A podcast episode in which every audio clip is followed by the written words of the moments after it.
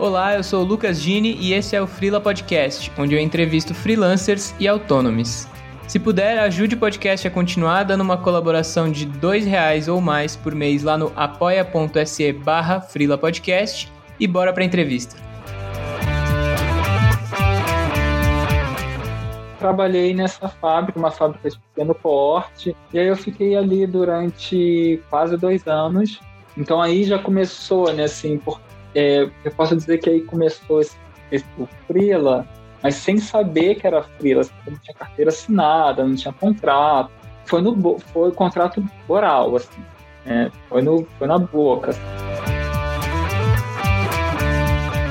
O figurino ele é um traje mágico, porque é, é um traje que possibilita, por um tempo, o ator ser outra pessoa, né? É como personagem próspero do Shakespeare. Ele usa uma capa e nessa capa ele concentra todo o poder sobrenatural. Então a, a roupa do ator ele ajuda a concentrar o poder de imaginação, de expressão, de emoção. E aí, isso é um outro recorte de classe, um recorte geográfico que as pessoas da classe elas não sabem que existe vida fora do quadrilátero centro-zona sul. Então, se você não está nesse mês, se você não fica ali circulando, porque é nessa hora do social que você consegue o trabalho. Não é na hora que você está correndo para lá e para cá e, e vem ensaio, porque ali a comunicação é outra. Na hora que você vai sentar ali, mas aí você fala, puxa, tem que ir embora, porque senão não tem ônibus, não posso ficar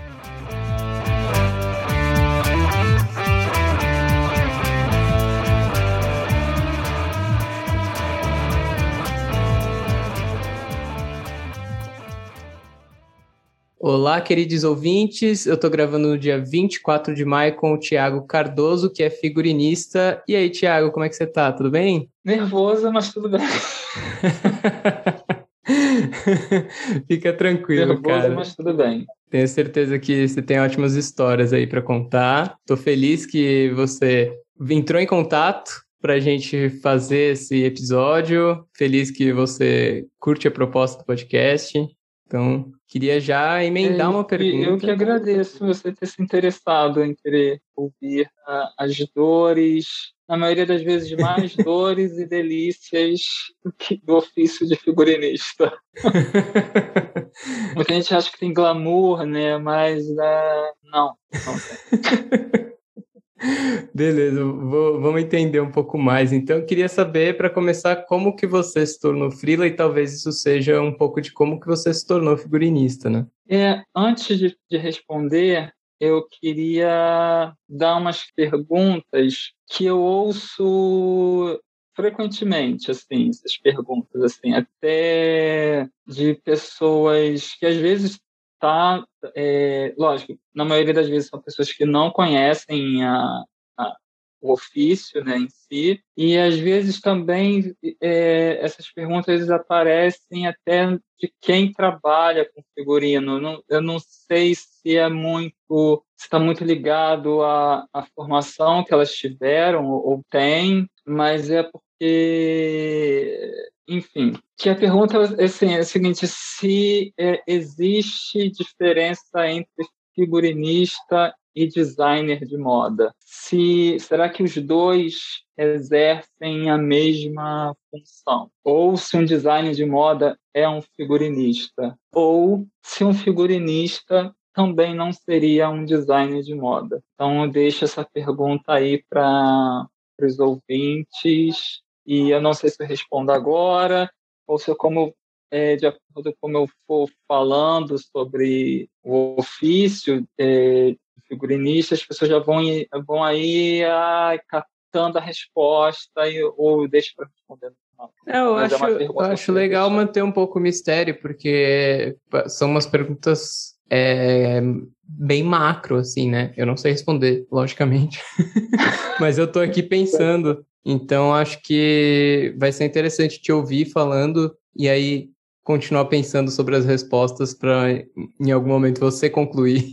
Tá. Então, é, é, como eu comecei, né, assim, Frila, é, eu comecei, na verdade, eu naquele período ali de saber o que escolher da vida, né, aquele, aquele momento cruel, né, que é quando você está terminando o segundo grau, né, na minha, né, gente, segundo grau, acho que ninguém sabe mais o que é segundo grau, né, não se, fala, não se usa mais esse termo, mas uh, eu ali terminando o grau, procurando saber o que fazer e, na verdade, eu estava tentando, sempre tentei áreas é, convencionais, aspas, né?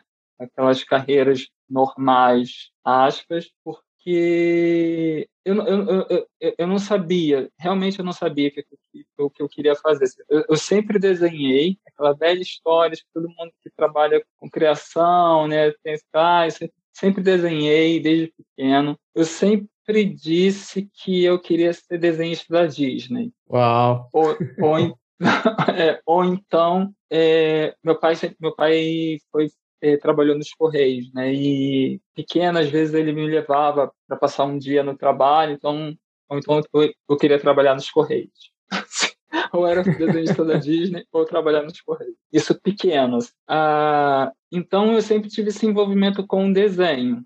Assim, é, eu sempre ajudei a minha mãe. Minha mãe fazia muito artesanato para ajudar a renda familiar. E eu aqui em, na, em casa eu tenho mais dois irmãos, né? Eu tenho uma irmã gêmea e tenho um irmão mais velho, mas eu fui o único que ficava ali com a minha mãe, mexendo, ajudando a fazer artesanato. Ela trabalhava com papel vegetal, é, fazia bolo. Aí, é, isso década de final ali de 80, década de 80, né? Eu sou de 81. E aí, nessa época, quando eu fazia um bolo, minha mãe fazia bolo, tinha alguns bolos que tipo, precisavam colocar um desenho, assim. Aí meu pai, meu pai que confeitava os bolos, e ele pedia, né, trazia um desenho e falou assim, Thiago, você consegue fazer no tamanho X? Aí eu, eu fazia o desenho ampliado para poder Caraca, que legal. colocar no bolo e ser confeitado. Então eu sempre é, já estava assim, estava mexendo já com isso, né, assim, com artesanato, com com o manual, né. Então isso ficou guardado, né. É, é, essa coisa ficou guardada, mas e as, e as referências que eu tinha eram sempre de televisão, né, geração Xuxa, né. Ficava sentado em frente de televisão do Xuxa né? E vendo muita sessão da tarde, é, esse tipo de coisa. É assim, na minha na minha família não teve, é, eu não tive, como posso dizer assim, é, ninguém chegou, é, ninguém me mostrou uh, arte, teatro, literatura, assim, eu não tive isso. Assim. Uh, meus pais têm educação básica, né? Então, para eles tinham a questão era meu pai trabalhar, ele tinha feito concurso de correios, né? Falei que ele trabalhava lá, o concurso era uma, sustentar a família, né? Assim, e ele foi dentro do dentro do que ele podia, assim, para os três, né? Para mim, para os meus irmãos, cara, vamos estudar, sabe? Então, é, foi assim. Mas uh, é, esse lugar da arte é, eu não era uma coisa que eu não, eu não sei nem como dizer assim, eu cheguei direito sem esse, se não fosse por esse, sem esse lugar que que foi o primeiro contato, foi o artesanato com a minha mãe, né? O bolo, o desenho, ficar desenhando quando eu era pequeno, é, principalmente eu Disney, né? Assim, eu sou um Disney nerd, assim, eu adoro Disney. Assim. Então, é, adorava ficar vendo e revendo as animações e, e comprava álbum de figurinha e começava a desenhar o que estava nas figurinhas, sabe? É, é, era isso. Esse era o meu contato primário. Mas, enfim, como eu comecei falando lá do segundo grau, o que me chamava mais atenção, que acho que depois vai, acho que eu vou tentar conseguir juntar, colar esses dois, é que eu sempre gostei muito de história. Então, na verdade, muito do que me levou para o figurino foi a história. É, eu lembro, é, eu queria muito fazer história na UF, que é, enfim, eu falo do Rio, né? Eu não falei. Então, minha vontade era fazer história na UF. Diziam que era melhor, tinha um monte de coisa, e eu gostava de pegar a barca, ir para Niterói, queria fazer história lá. É, eu tive a, a, o, assim, o prazer, a oportunidade de ter ótimos professores de história é, no ginásio, no segundo grau, é, e acho que, enfim, tenho só que agradecer é, a esses professores, mas o que, o, o, que me chamava a atenção na história, aí depois, aí depois que você vai, vai ficando mais velho, vai observando, você vai, vai ligando né, essas essas peças, né? Assim, era, eram as imagens que tinham nos livros de história, aquelas ilustrações ou, ou é, alguma pintura de retrato de algum, de algum nobre, algum monarca. Nossa, que demais coisa. perceber isso, cara. É, só que eu não, só que eu não, eu não tava sabendo, na época eu não sabia, né, que era, mas tinha que, é, é, enfim, a gente, a gente nunca sabe de nada, né? verdade é essa. É, então, eu sempre fui muito curioso, muito curioso. Eu sempre fui uma criança muito, muito quieta, muito no meu canto e, e, e, de, e de observar muito, assim. E essa questão também da história, de observar, dali do desenho, também tinha ficava também em, uma, em um lugar, quando eu ficava brincando, eu era obrigado a pedir comandos em ação, né? Eu, não, eu, era, eu era obrigado a pedir Giban, Jaspion, né? Assim, e eu, era, eu, eu via as amigas da minha irmã com a Barbie, ficava assim, eu não podia pedir uma Barbie. Ai, acabam com a infância de uma pessoa, né? Assim, aí depois não sabem por que a pessoa fica pagando análise, né? Assim, é por conta bem daí, né? Então eu ficava ali, porque eu já mont, ali eu já estava montando cenas com ele. E, e, tem uma coisa muito curiosa que assim, eu não brincava, eu, eu montava e ficava olhando de fora e contando assim mentalmente assim, o que estava passando assim mas eu não brincava você não eu, eu tinha um cuidado assim eu, eu, não queria quebrar não queria sujar o brinquedo assim.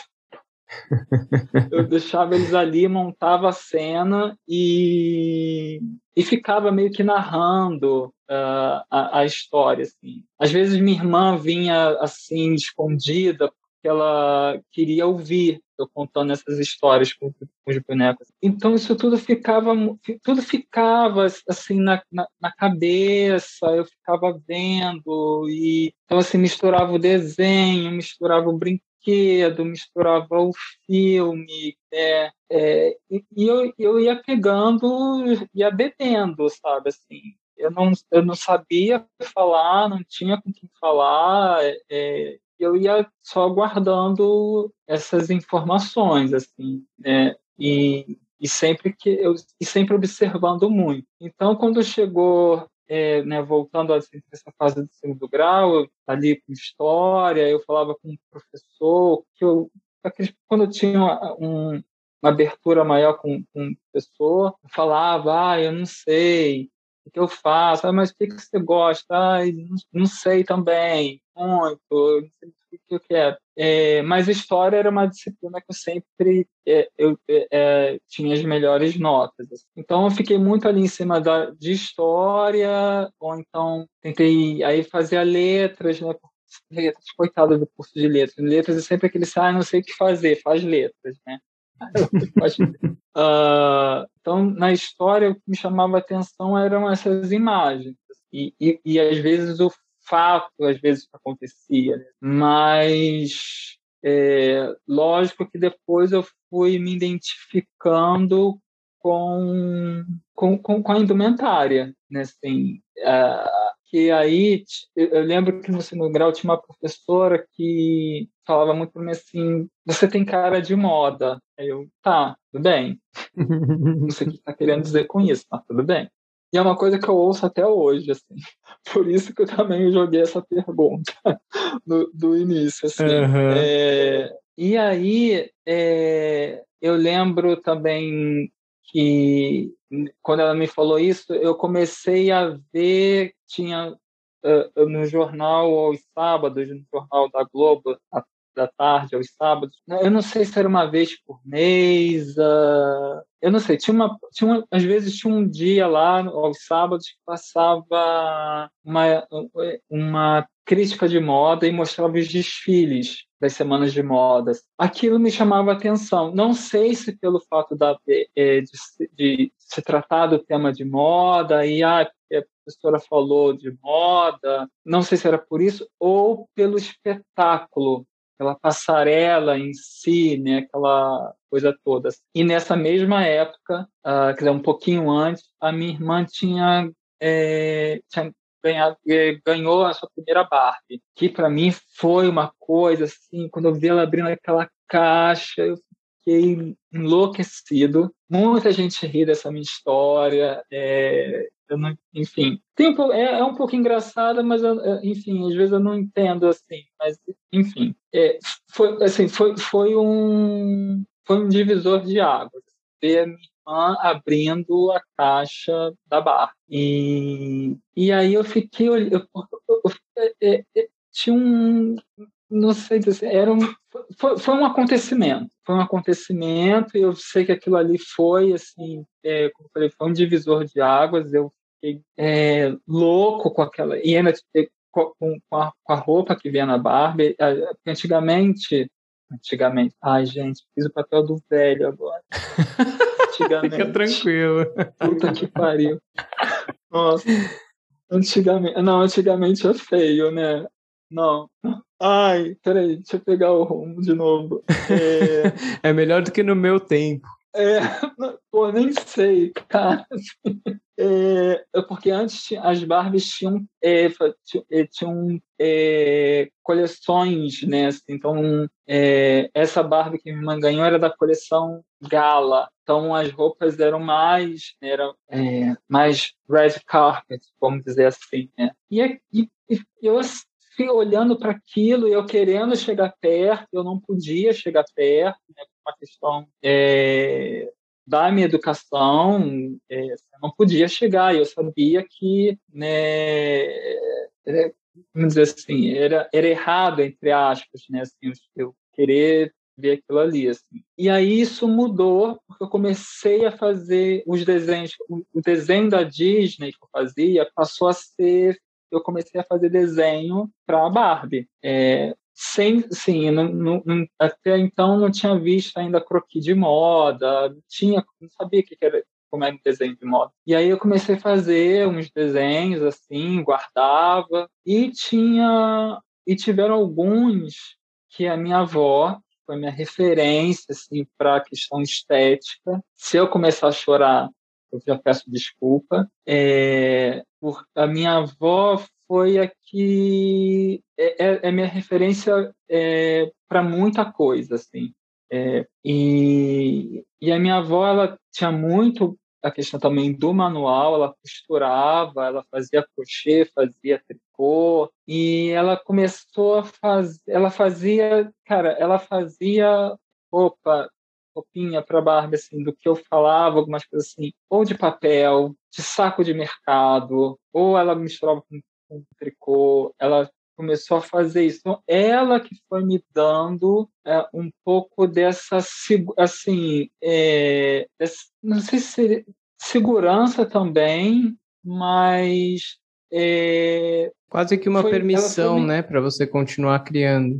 É. Um estímulo, talvez. É, ela, ela é, é assim, é, ela, assim não, eu não, eu não, eu não pegava a Barbie, brincava assim, mas ela, ela tava ali meio que realizando o, o, o, o meu projeto, assim, vamos dizer assim, né? E, e aí, aí, então, foi aí que eu comecei a ir procurar um pouco mais sobre moda, uh, me apaixonei de cara com Yves Saint Laurent. É, aí eu comecei a ver que um pouco daquela estética do vestido da barba da minha irmã tinha muito a ver com a estética do Yves Saint Laurent. Aí comecei, aí fui ver outros, quem é Chanel, quem é Dior, mas é, na hora de eu é, escolher o que fazer, né, é, de novo, é, de profissão, terminar o segundo grau, é, de uma família que é, é, assim, assim, não, não tinha dinheiro, assim, essa é a verdade, não tinha dinheiro para pagar, porque moda só tinha universidade particular, né? E na época, aqui no Rio, era a Veiga de Almeida, eu nem sei, eu, é, não sei se foi a Veiga que faliu, não sei, teve uma universidade que foi a primeira que teve curso de moda a falir, e aí eu falei, bem, então, né, eu falei com meu pai, eu não posso, escolhe outra coisa, e, e outra, né, além de falar isso, assim, isso não dá dinheiro, mas, mas eu sabia que tinha um, um já tinha um preconceito ali, né, é, na entrelinha, assim, né, ai, muito, muito sensível, né, esse garoto, né, e, uh, nossa, a gente está virando um divã, um pouco do podcast é isso mesmo. É, então, assim, terminei o, o, segundo grau, fui trabalhar é, e depois eu decidi fazer o. Tinha desistido do vestibular, uh, eu não tinha conseguido passar, tentei dois anos, não consegui. Falei, bem, deixa eu trabalhar. E aí, saindo do. Quando saí desse trabalho, eu peguei o dinheiro e fiz um curso técnico em moda pelo Senac. É, foi a segunda turma de, do curso técnico do Senac. É, na época estava o Senai CETIC também tinha terminado ou já estava com curso ah, na área de moda é, e, e, os professores do curso do Senac eram professores da primeira turma de formação do Senai CETIC. Então, fiz esse curso técnico, uh, terminei o curso, fui já bater de, né, nas fábricas, uh, enviando currículo, e tive a sorte, porque próximo aqui da minha casa tinha uma fábrica de, de moda, de, de roupa infantil, e nisso que eu deixei o currículo, tinha uma, tinha uma, uma moça sentada, e ela me viu entregando o currículo, e ela perguntou se eu era estilista, né? Ainda se usava essa palavra, né? Estilista. Ah, e, e aí eu falei, sim. Tinha uma semana que eu tinha terminado o, o curso. Falei, sim. Aí ela falou assim, você quer vir trabalhar comigo? Porque eu trabalho, só que eu trabalho com, com acessório. Eu falei, tá, né? Quem terminou uma semana o curso, né? Enfim, então, vamos embora. E trabalhei nessa fábrica, uma fábrica de pequeno porte, mas ela desenvolvia tanto para essa, essa fábrica que eu falei, né, aqui próximo da minha casa, mas também fazia para C&A, fazia para Líder e outras marcas infantis, assim, mas assim, quantidades pequenas. E aí eu fiquei ali durante quase dois anos. Então aí já começou, né, assim, por, é, eu posso dizer que aí começou esse, esse o Frila, mas sem saber que era Frila, assim, não tinha carteira assinada, não tinha contrato foi no foi contrato oral, assim.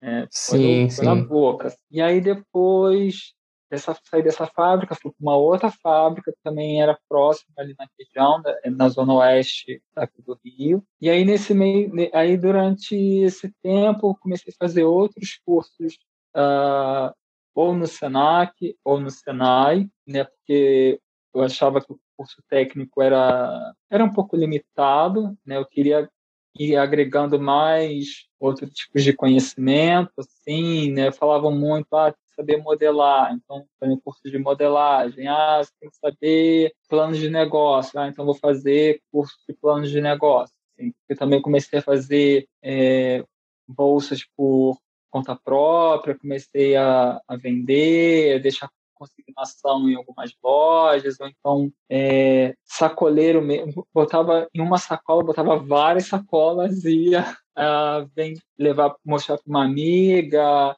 mostrar no colégio onde eu fiz segundo grau, mostrar para a professora que falou que eu tinha que trabalhar com moda. Cheguei lá, professora, o que eu estou fazendo? Quer comprar? que legal. Então, é, fui entendendo isso, aí quando eu vi que eu estava começando a, a, ficar mais dentro dessa área, eu fui fazer um curso de design de acessório também pelo Senac. Gente, não tá, tá tendo jabá aqui não, tá? Assim, é porque eu, eu fico lembrando do currículo. E aí fui fazer um, um, um curso de modelagem eu não conseguia eu não conseguia entender modelagem só fui entender o porquê que eu não conseguia entender modelar quando entrei na faculdade. Aí depois é, eu vou tentar chegar nesse lugar depois. E aí foi quando eu estava fazendo esse curso de modelagem, eu estava com alguns desenhos é, no que eu achava que era um portfólio, nem sabia o que era, só tinha desenhos ali. É, e aí um colega da turma viu esses meus desenhos e falou assim: Tu desenha? Eu falei: Sim, tá aqui, né?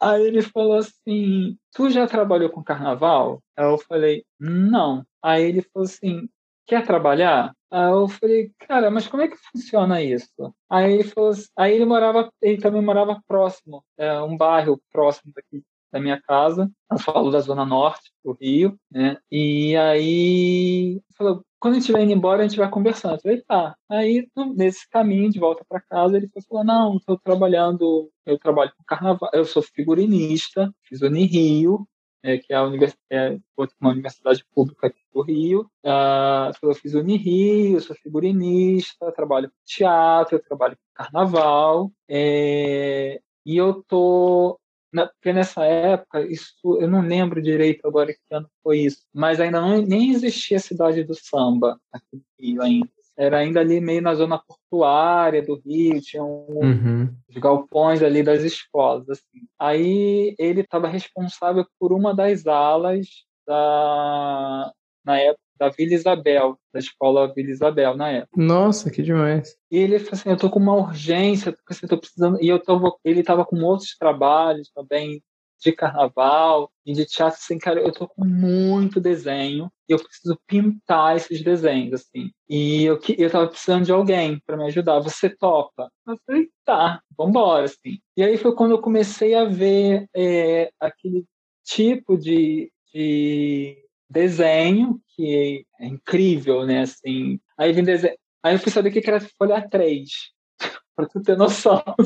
Tudo também no tamanho era 4, assim, eu fui ver né, desenho em folha 3, com muito, muito de, rico em detalhe, né, os desenhos, é, com outro tipo de proporção, que era uma proporção totalmente diferente da, de proporção do desenho de moda. E aí eu fui conversando muito com ele, a gente foi trocando muita ideia e infelizmente esse meu amigo ele já faleceu, já tem, já tem tempo, mas é, era uma figura assim, enfim.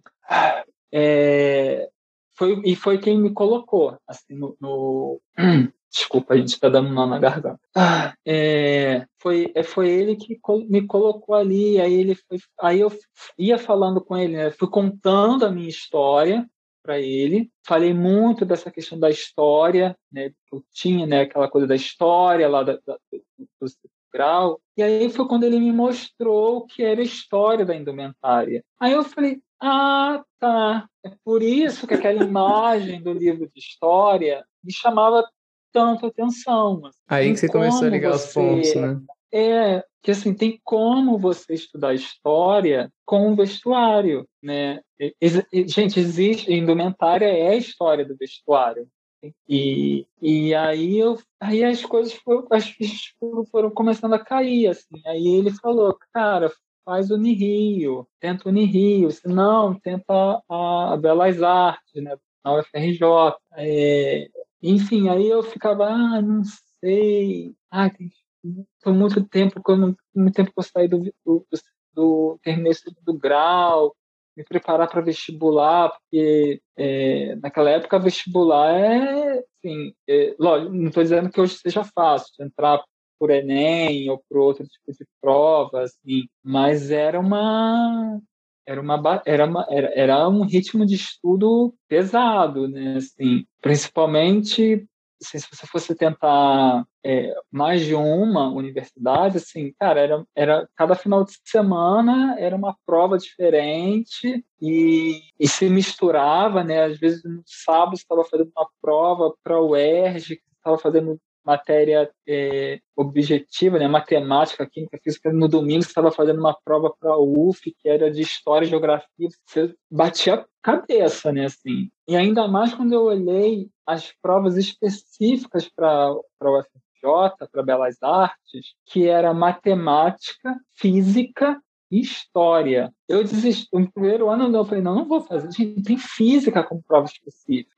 Matemática, como eu vou fazer? Aí eu fui tentar Unirio, não passei. É... E outra, né? Antes do vestibular tem um teste de habilidade específica. Né? Hoje, hoje, pelo que eu estou sabendo, eu acho que a UFRJ não está cobrando mais esse teste para a cadeira de, de artes cênicas. Eu não sei direito, não sei se foi uma questão da pandemia ou se foi uma questão que eles adotaram de fato. Mas antes do vestibular, você tinha que fazer esse teste. Não passou nesse teste, você não entra, você não tem como tentar mais nada na Belas Artes. Na Unirio também, se você tenta fazer uh, o, o, o, THE, né, o teste, não passou, acabou. Ou você desiste do vestibular, ou você vai tentar outra, vai tentar outra, outra área. Então, então tinha eu tinha, eu tinha esse receio também, assim. Mas, enfim, aí nisso já era ali no ano, isso eu consigo já visualizar mais do ano, é, já estava ali em 2000, 2005, é, foi a primeira vez que eu tentei, não passei, 2006 tentei e passei para em 2007. Então, em 2007 foi quando eu ingressei na Escola de Belas Artes, né? Escolhi artes cênicas, né? Porque em artes, é, é, o curso era arte de artes cênicas, com habilitação em indumentária, que é dividido lá, né? Um indumentária ou cenografia. E aí fui fazer é, indumentária. Então, é, quando eu cheguei na, na FJ, eu já tinha feito, eu acho que assim, eu já tinha feito trabalho de figurino, né? Já fiz carnaval. É, eu fiz dois anos com esse amigo eu carnaval, né? e outros trabalhos também é, ligado a, a figurino e, e ele já já estava me passando, já tinha me passado referência, material, então, assim, eu já estava sabendo um pouco mais do que era a, o ofício, né, do, do, do figurino, de figurino, do figurinista. E lógico, a, a, a base também do técnico de moda me, eh, me, eh, me ajudou já ter um conhecimento ali de, de como montar projeto, de como pensar, de como pesquisar, lógico, mas a forma de pesquisar e de olhar é, é, é assim, são, são diferentes. Não, isso, isso, é, isso, isso, é fato, é uma coisa certa. É, esse já é um ponto sobre aquelas primeiras perguntas que você fez que sim, sim, ficaram exato. É, e, e assim, agora eu tentando explicar o, o que é, né? Assim, o que, que, é, o que, que eu vim dizer aqui, né? Nossa, apesar de eu fiz um pouco aqui, me deitei um pouco aqui no divã, revelei coisas e relembrar esses momentos.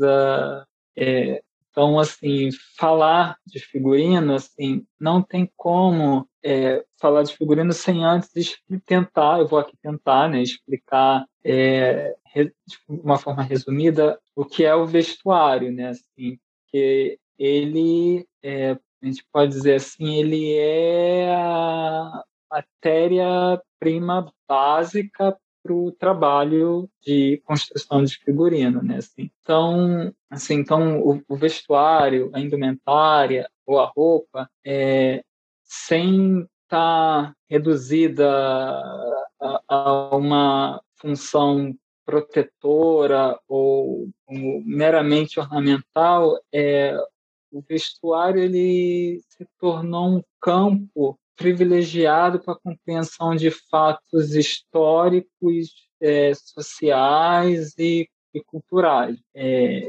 a, a, história da indumentária é, é ajuda muito, né? É, você entende uma sociedade, um período histórico, é, através do vestuário, né? Assim, se vou pegar um exemplo, o primeiro que sempre vem, é sempre que vem, o primeiro que vem à cabeça, que é de um período da história que eu gosto muito, que é o século XVIII. Então, por exemplo, se você pegar aquele momento histórico ali do da Revolução Francesa, né, cabeças rolando, né, assim, é, aquele momento ali de de, de ebulição do, da revolução, é, era proibido você usar ou acessório, tecido, alguma coisa que remetesse ao ancião regime, a nobreza, né? A, tudo que lembrasse esse lugar era proibido, assim, porque a revolução estava querendo, ela estava desmontando, né, aquele sistema. Então, se você, se você estivesse usando, sei lá, uma seda ou, ou uma, se uma dama, uma mulher estivesse usando um leque, aquilo era visto como você estar contra os princípios da revolução. Nossa. Não se podia usar. Então, provavelmente muita gente deve ter perdido a cabeça por conta disso. Porque, né?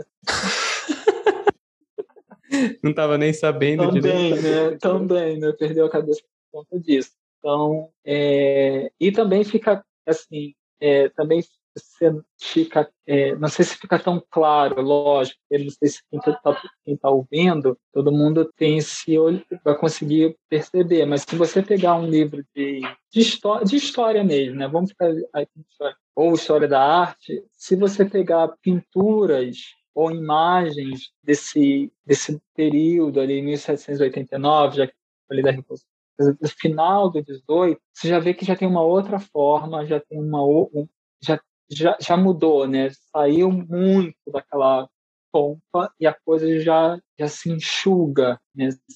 Você já está vendo que tem um, já tem um movimento ali. A coisa já começa a ficar mais sóbrio, a coisa começa a ficar um pouco mais sóbria. Lógico, se você pegar é, um sóbrio de um, de um nobre, é um tecido, é, é bem, um tecido nobre, enfim, é um, é um bom tecido, com bom corte, enfim, tem um trabalho mais você, você ver, é, você já consegue ver que está tendo uma mudança, tá tendo, a, a, coisa está caminhando para um outro lugar. E se a gente for querer se aprofundar um pouco mais, é, indo aí para o campo da semiologia, a semiologia diz que a, a indumentária é uma linguagem de signos, né? é, é, é um sistema não verbal de, de comunicação, ou seja, né, o que, ou seja, né, o que está que querendo dizer? O que, que o vestuário é a comunicação, né? Assim, e assim como toda linguagem verbal, é, as linguagens verbais são é, é capazes de, de transmitir informações verdadeiras ou falsas, né? Hello, fake news, né? Então, é, e então a, a, a, linguagem do vestir ela também pode carregar ambiguidades, erros e também está passível de, de má interpretações, né? É o caso da, da Revolução Francesa, né? Você está vestindo tá vestido com uma roupa que vai remeter aos salões dourados de Versailles, você está peraí, tá, tem alguma coisa errada aí, né, amigo? né? vai subir cada falso. né? E, então, assim, é, eu acho que se eu entendendo é, o vestuário, né, assim, é, compreendendo essa minha pequena explicação, esse, esse resumo do, do, que é o vestuário, a gente consegue entrar no, no figurino, assim, que o, o figurino é uma linguagem visual. Né? Ele, é, é, ele, ele narra algo a respeito do personagem representado no espaço cênico. Né? Eu estou usando aqui espaço cênico é, porque, enfim, minha formação né, é em artes cênicas e também eu tenho mais experiência com teatro, mas ele vale para cinema, ele vale para TV, para os seriados, nos streamings, publicidade. E, é, então, assim, o figurino é um signo é, fundamental no processo compreensão da narrativa de uma obra artística. É, Porque quando a gente está no lugar de espectador, quando o personagem surge, ele aparece, ou no palco, ou no cinema, enfim, na TV, quando, quando ele surge é, é, ali vestido, caracterizado, é, é imediatamente é, é, é, aquela imagem provoca processos de, de, significação que vão contextualizar o personagem e a narrativa. É, é interpretado então, imediatamente, né? É, e isso, uh, isso a gente faz no nosso cotidiano, né? Você está dentro de um metrô, você está no metrô, entra uma pessoa, você faz aquele raio-x, né? Você começa a imaginar aquela pessoa, o que, que ela está usando, né? De onde você, você faz, você vê, né? Você faz uma historinha na sua cabeça, né? Você tenta imaginar de onde ela veio, para onde ela vai, o que, que ela gosta. É, você, por exemplo, você, você tem piercing, você já começa a pensar, pô, o cara tem piercing, tem uma tatu, tudo? Será que é roqueiro? Será que não é? Será que é hipster? Você começa, você faz aquela pessoa um personagem, né? Você começa a fazer, enfim, não, não, não tem como, né? Assim, então isso acontece, o personagem apareceu ali e muitas vezes, muitas das vezes, assim, é, a primeira coisa que você vê é o personagem, às vezes não tem nem fala, né? Nem ninguém falou, nem, nem texto foi dado ainda, só tem o personagem. Então, você já começa a tentar, tentar identificar quem, quem, é, quem é aquele ali em cena, né? Assim. E é bem interessante isso, porque como você começou com aqueles questionamentos, né? Acho que muita coisa já está se formando em relação àquilo que você perguntou, sabe? E é muito louco esse envolvimento com história, né? Porque você começou contando do seu interesse por história, quando você não sabia muito bem o que você queria estudar, e colegial, aquela coisa, e realmente todas as pontas foram se ligando, assim, isso é muito louco, né? Para chegar no seu trabalho. Ai, que bom. Eu tava com medo de estar assim. Gente, confusão é essa? Minha analista, minha analista sabe assim. Mas eu tinha te falado, eu não sei se eu falei com você, falei, é... ah, não, porque eu brinquei, né, quando a gente tentou gravar na semana passada, né, tinha falado aquela questão de Mercúrio, Mercúrio tá retrógrado, uhum. louco. Então, assim, eu sempre falo assim, gente, assim, eu tenho Sol em Sagitário, ascendente em Peixes e Lua em Aquário, assim, é um fluxo mental enorme, assim, para quem, tra... assim, quem fez o meu mapa, tem um amigo meu que fez, fez o meu mapa, tem uma outra amiga também que trabalha com psicologia, e eu gosto desse tema também. Sou curioso, como eu falei, eu sou muito curioso. É, assim, falando assim, olha, para você que escolheu arte, é um prato cheio, porque eu vivo no. Cara, assim, eu, eu tenho que fazer exercício de yoga para aterrar. Porque, assim, eu vivo, eu vivo em outro mundo, assim, eu viajo, vou longe, assim. Então, é, é por isso que às vezes eu acho que quando eu tô falando, eu vou vou entrando e acho que ninguém está me entendendo. Mas, é, voltando então para o figurino, assim, tentando falar um pouco mais dele, é, o figurino ele é um, é, é um traje mágico, mágico, aspas, né? É, porque é, é um traje que possibilita, é, por um tempo, é, o ator ser outra pessoa, né? Então é, é como como personagem Próspero, não sei se todo mundo aqui conhece, mas Próspero é o personagem principal da peça Tempestade do Shakespeare. Ele que ele usa uma capa e nessa capa ele concentra todo o seu poder sobrenatural sobre o vento e sobre os mares. Então, a, a, roupa do ator ele ajuda a concentrar o poder de imaginação, de expressão, de emoção e movimento dentro da criação do espetáculo. Né? É, e o figurino atuando sobre o ator é, é, o, é o meio que ele tem de, de se transfigurar, né? de se em persona, né? É, tem uma a transmutação ali do ser, é, né? Do ser para o, para o personagem, né? Do ser para o personagem, né? Assim, é como, assim, tentar dar um outro exemplo, uh, é como se fosse um, sei lá, um sacerdote que utiliza vestes rituais é, para personificar simbolicamente né, a divindade, né? Assim. Então, é, esse é o, dizemos assim, o papel do, do, do, figurino, né? Assim. E voltando um pouquinho, né? Assim, é, lá para Grécia antiga, só um pouquinho. quase nada. É, quase nada, assim, é que o, o figurino ele carrega é, carrega em si forças ritualísticas das máscaras é, do teatro grego. De novo, é, como não sei se todo mundo tá, é, tem muito conhecimento sobre é, é, o, o, uso dessas, dessas máscaras, mas os atores utilizavam utilizavam dessas máscaras para como principal, na verdade, como principal elemento de transformação de ator para a caracterização de tipos e personagem. É, eu tenho um exemplo para dar dessas máscaras, mas assim, eu não sei se é um bom exemplo, mas eu gosto muito, é o primeiro que vem. Que é, como eu falei lá atrás, no início da Disney, é, o exemplo que eu tenho é a animação Hércules.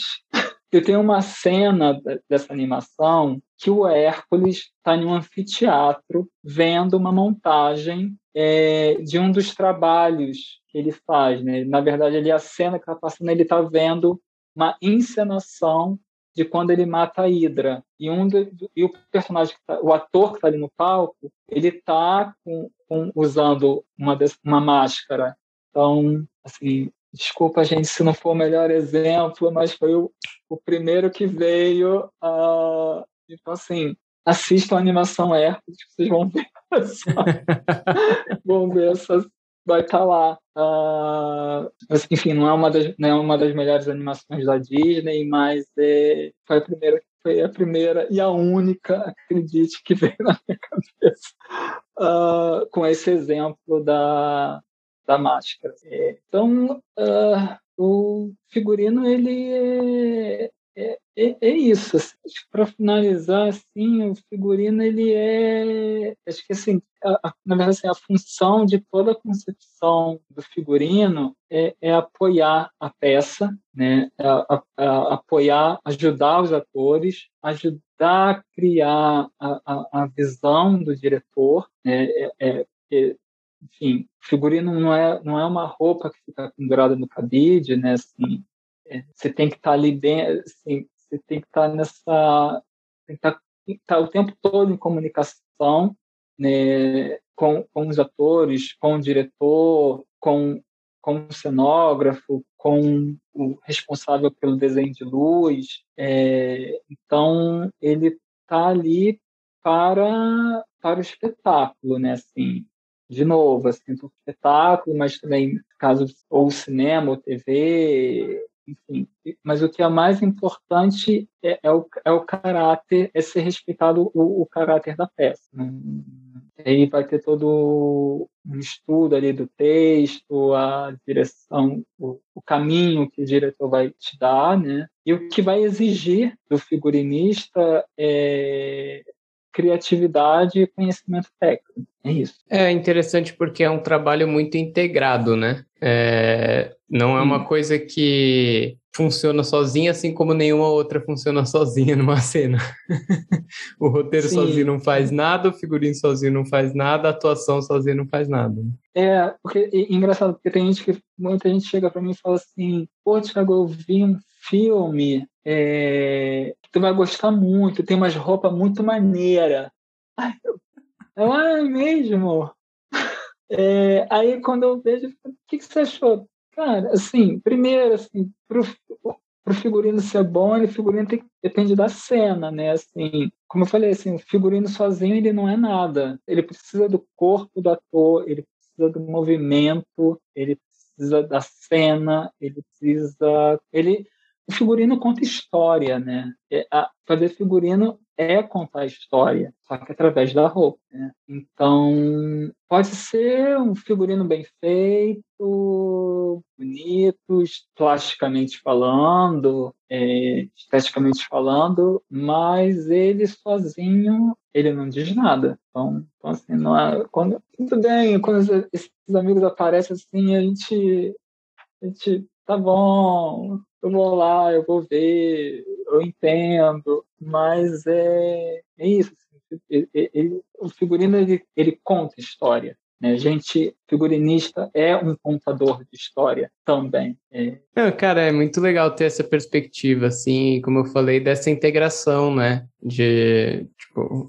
como você falou, a, a roupa maneira não diz nada se não está integrado com outras coisas ali, né? Se não faz sentido num contexto maior, de uma história maior que tem que ser contada sim, de vários sim. jeitos ao mesmo tempo, né? Sim, e assim, é, é, e é muito o, o, o que é muito bom, do, muito interessante no trabalho do figurino é que você tem a possibilidade de entrar em, em, em vários tipos de história, né? Assim, você, sabe, você, você não como dizer assim, uma, cada hora cada hora é uma história, cada hora é um personagem, cada hora é uma é uma jornada, é, sabe? Você entender primeiro, assim, primeiro você, né, primeiro contato, o texto, né? Você lê aquele texto, entender aquela história, você ter as primeiras é, visões, né? Aqueles personagens, a jornada que ele vai ter, né? Ou, ou como é muito,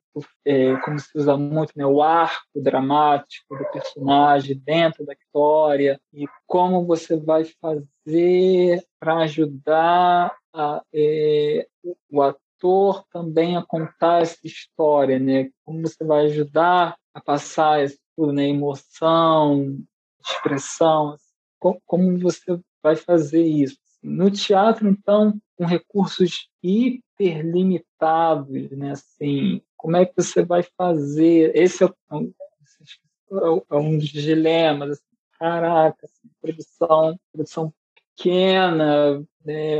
pequena, como é que você vai fazer isso? Assim? Mas uh, é um desafio que é gostoso, assim, esquenta a cabeça, mas é um desafio que é gostoso. É, mas é o que eu, né, de novo, né, voltando lá para essa questão da história, que sempre me, me acompanhou, assim, é você poder entrar nessas histórias, assim, tanto na história desses personagens, ver quem são, para onde onde onde ele vai, da onde ele veio, é, ai, é muito bom, assim, é muito bom assim, fazer fazer parte, assim, contar contar essa história, assim, ajudar a contar, na verdade. Porque, como eu disse, né, são, é, é, um é grupo, né, assim, tem, tem, tem ali, tem, tem, tem o cenógrafo, tem, tem, tem diretor, tem cenógrafo, tem iluminador, tem, às vezes, tem, tem a trilha, né, tudo ajuda a, a, a compor, a montar aquela, a cena, né? Então, cara, no final você tá ali, você vê e pia, e você chora, e você. Ai, é, é assim, é, é, é, é, incrível, assim. Eu, eu ando um pouco triste uh, porque faz muito tempo que eu não faço trabalho, né? Então, assim, meu último trabalho com figurino foi em 2019. Nossa, 2019 parece que faz anos, né? Assim, essa pandemia, né? Nossa, assim, gente, 2019 parece que foi assim, porque, é, enfim, é tanta coisa acontecendo, né? Que parece que, é, mas para mim é realmente é muito tempo. Uh, e, e, em 2019 foi a primeira vez que eu tive a oportunidade de assinar meu primeiro trabalho. Então, então tudo isso que eu tentei explicar aqui e, e, e, falar, né, coisas que eu passei com, como assistente com outros profissionais, né, vários tipos de trabalho, porque eu já fiz não só trabalho com figurino, já fiz já trabalhei como assistente de cenografia, já fiz trabalho como assistente de, de adereço, é, então as várias trocas, então você vê, vê poder observar com cada profissional com quem eu trabalhei, é, é, observar assim, hum, eu faria diferente, hum, isso aqui é bom, isso aqui é legal. É... Só que quando você é assistente, não é, às vezes é difícil é, o, o, o, figurinista ali, ou o teu chefe, né, assim, se você estiver fazendo figurino, cenário, enfim, mas no meu caso de figurino, assim, às vezes é difícil, cara, ouvir. Às vezes, assim, sabe, assim, você dá uma, ah, não, olha, fosse assim, é, é, é, é, bem raro acontecer assim, se você está mais ali mesmo para acompanhar acompanhar ensaio uma, ah uma, uma, aproveitando isso. Gente para quem é da área um recado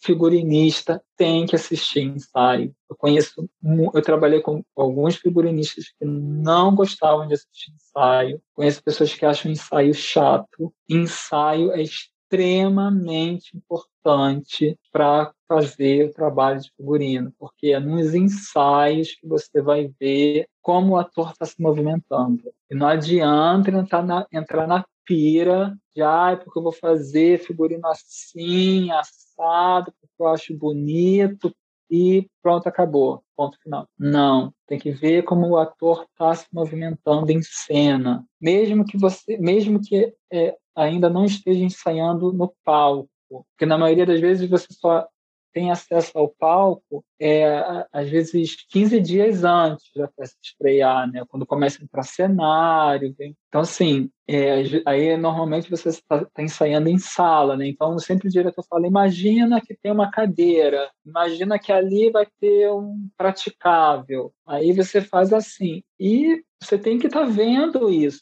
tem que tá, estar tá acompanhando o movimento do ator. E, e assim, e você tem que estar tá acompanhando mesmo, porque assim, cara, às vezes até eu sempre falo assim, até o terceiro sinal, antes da peça começar, antes da cortina subir, as coisas estão mudando. É louco, sabe? Você tem que estar atento. Então, assim, tem que assistir. ensaio é importante, tem que assistir o ensaio, é, porque também você é, e, e, você começa a trocar com o ator, né? Assim, você começa a ver, também perguntar para ele, cara, como é que você vê o personagem, né? Como é que você está enxergando? Porque é uma troca, sabe? Não tem gente que uma vez eu, eu falei isso com, é, eu estava fazendo aula como ouvinte de modelo vivo e online nesse nesse, nesse período pré-pandêmico, assim, eu queria me distrair, precisava, estava já enlouquecendo, assim, então não era modelo vivo, né? era desenho de figura humana, porque já que era a distância, né? Então era uma turma de estava é, ali de primeiro período lá da, da, da Escola de Belas Artes de, e era uma turma de indumentária, né? E aí eu falei isso, a turma veio, ai, mas eu sou artista, eu tenho que ter minha liberdade. Tudo bem, eu, eu respirei, falei, são, são calouros. Tudo bem, são calouros, mas assim, é, eu, eu, assim, não você, você porque às vezes fica confuso para algumas pessoas é, que você, ao mesmo tempo que você cria você tem essa liberdade de criar, você também tem que, peraí, assim, não é não é uma liberdade total, assim, né? Ele tem que estar, tá pode dizer assim, ele, ele você está ali para é, é, é, para é espetáculo, né? Eu acho que como você tinha falado, tem um propósito maior, que é a integração de várias áreas, né? O cenário, a trilha, a atuação, o roteiro. Não adianta todo se cada um achar que tem liberdade total criativa, não tem uma coesão mínima.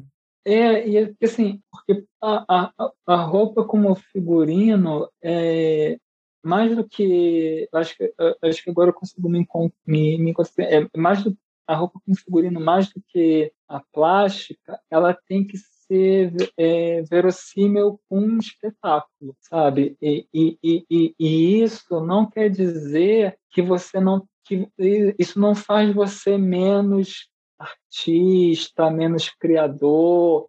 Isso não isso não está te podando, é, sabe? Lógico, você tem que saber é, é, essa parcela, né? Assim, você pode sim colocar, é, ter um pouco é, de elemento plástico, sim, uma questão estética, sim, lógico, você vai estar ali com o diretor, vai ver, olha, pensando assim, esse caminho e tal, assim, mas é, você tem que perceber essa, essa parcela, essa, esse limite, porque senão é, a roupa o figurino ele pode roubar a cena, né? Roubar a cena entre aspas. E não é isso. Não pode acontecer isso. E eu já vi alguns espetáculos assim, de que às vezes você não consegue nem prestar atenção, né, no, no, na peça, assim, porque aquilo tem algo ali que te chama mais atenção, que é o ou, ou figurino, alguma coisa do cenário, cria um ruído. E aí, filho, quando acontece isso, é difícil você ficar, sabe, querendo manter o, o, o foco ali na, na história, porque tem algo que te, que te chama atenção, né? O olho vai toda hora para ali, aí você já quer, saber, já quer começar a olhar os detalhes, né? Que é uma coisa que está que tá chamando atenção, mas, e, e não pode, não pode acontecer. Sim. Cara, eu queria é, trazer um pouco para a sua história, assim, você falou de alguns, alguns trabalhos que você já fez, com carnaval e tudo mais, e eu queria entender como que você organiza, é, acho que deve ser muito difícil, na verdade, a rotina de trabalho, dividir o que, que é estudo, o que, que é busca de material, enfim, como que é o fluxo do, do dia a dia, assim, em um trabalho como figurinista? Ah, é sofrido. Vamos entrar agora no momento dores, né? As dores do ofício, assim. É sofrido, assim, porque tudo e esse primeiro tudo vai depender do projeto, né? Tudo depende da do projeto, do tempo do projeto, né? E do tempo que a produção vai te dar, né? Por exemplo, assim, eu vou pegar é, esse, como exemplo, a peça que eu assinei em 2019, né? que na verdade foi, foi, um, foi um, um puta desafio, assim. Mas aqueles desafios que são que eu, eu passei mal, mas que no final chora. O que que aconteceu? Assim, é, é, é um amigo meu, né, para eu produzir essa peça, é, e ele gosta muito de texto pós-dramático. Né? E aí ele escolheu um texto uh, que no título original se chama Crave, né? aqui a gente acabou traduzindo como ânsia, é, e é de uma autora inglesa, a, é, é, a autora é a Sarah Kane, e ela teve uma vida muito curta, ela deixou, acho que se eu não me engano, quatro peças e dois curtas. Né? É uma história é, é, é, é, bem pesada a história delas. E nessa peça, ela já, come, ela já começou a dar elementos, né, eu fiquei sabendo disso porque eu fui é, estudar, não sabia quem era a autora, não sabia o texto, então aí, e eu, como sou muito curioso e tenho tendências aí muito fundo no assunto, eu, assim, eu não fico, assim, desculpa, assim, assim, eu não fico na superfície. É, se tem uma coisa que me entedia profundamente é a superfície.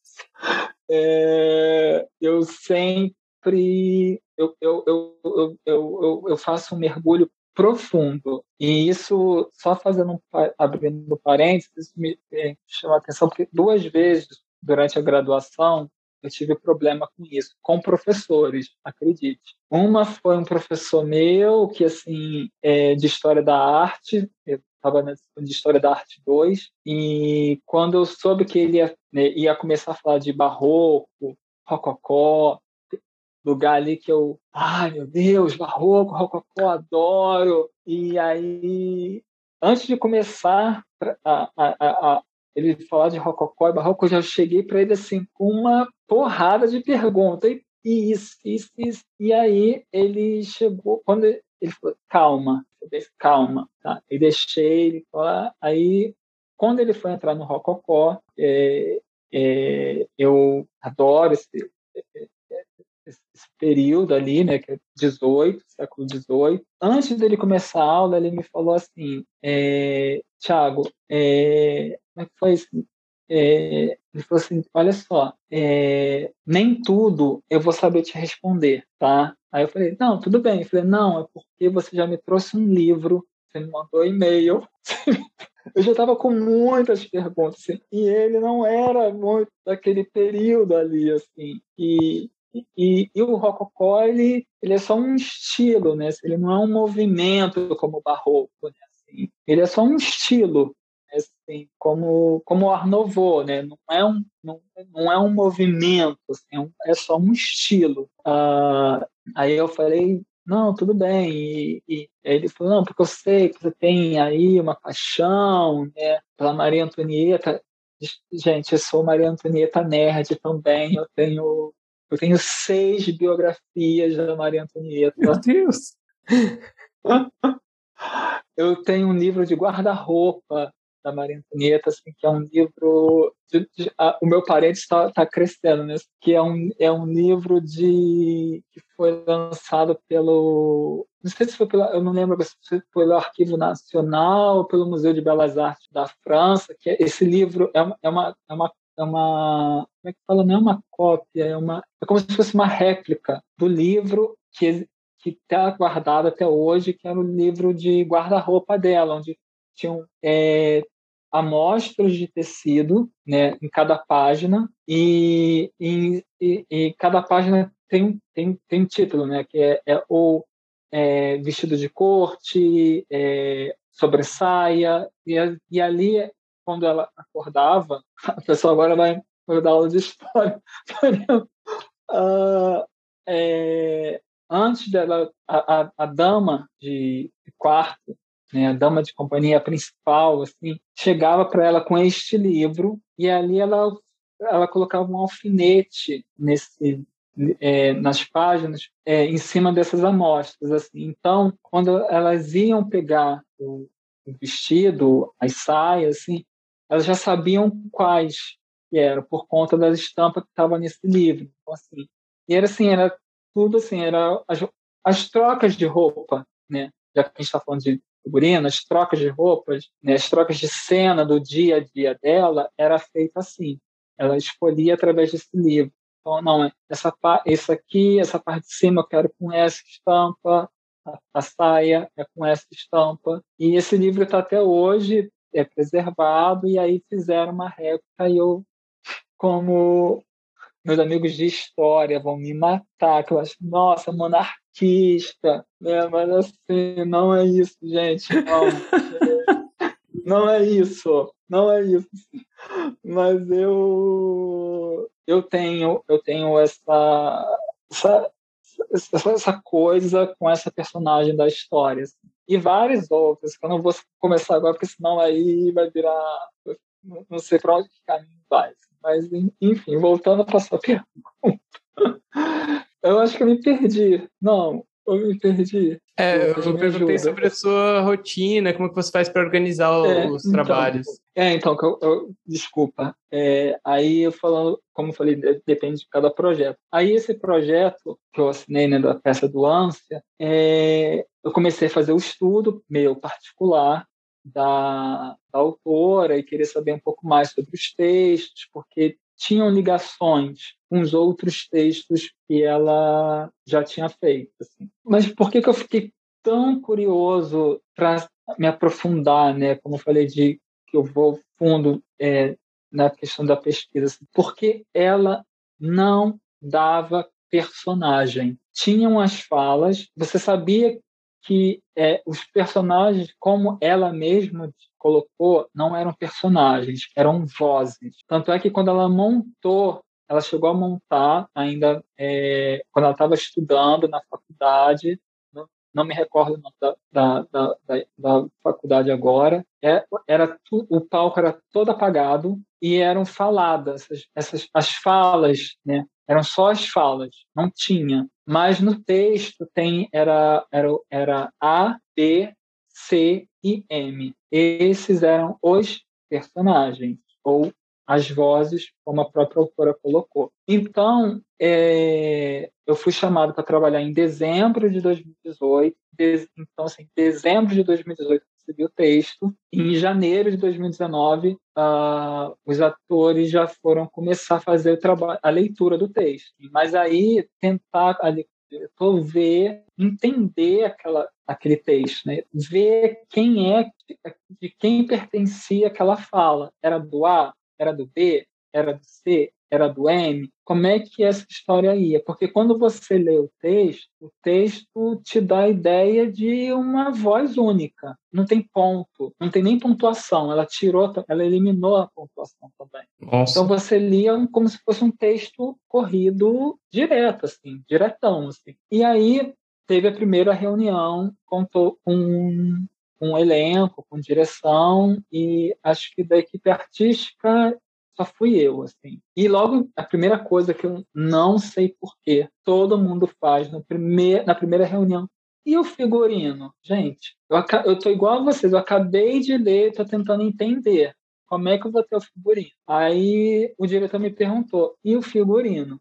Aí eu falei, olha, eu, pelo que eu entendi, pelo e pelo que eu senti, é, esse, isso aqui é a voz de uma única pessoa, é a voz da própria Sara, a própria autora. Então, o que eu estou vendo é um uniforme. Aí ele, uniforme? Acho que uniforme, não sei. Eu estou vendo uniforme, eu vejo uniforme. Aí isso foi um ponto. Parou, acabou a reunião, acho que ninguém ficou entendeu o que eu estava querendo dizer, mas eu, mas eu fiquei ali no, no uniforme. E aí eles tiveram, é, ficaram três semanas fazendo só trabalho de leitura de texto, né? E eu em casa lendo tese de doutorado sobre a, a obra Juro.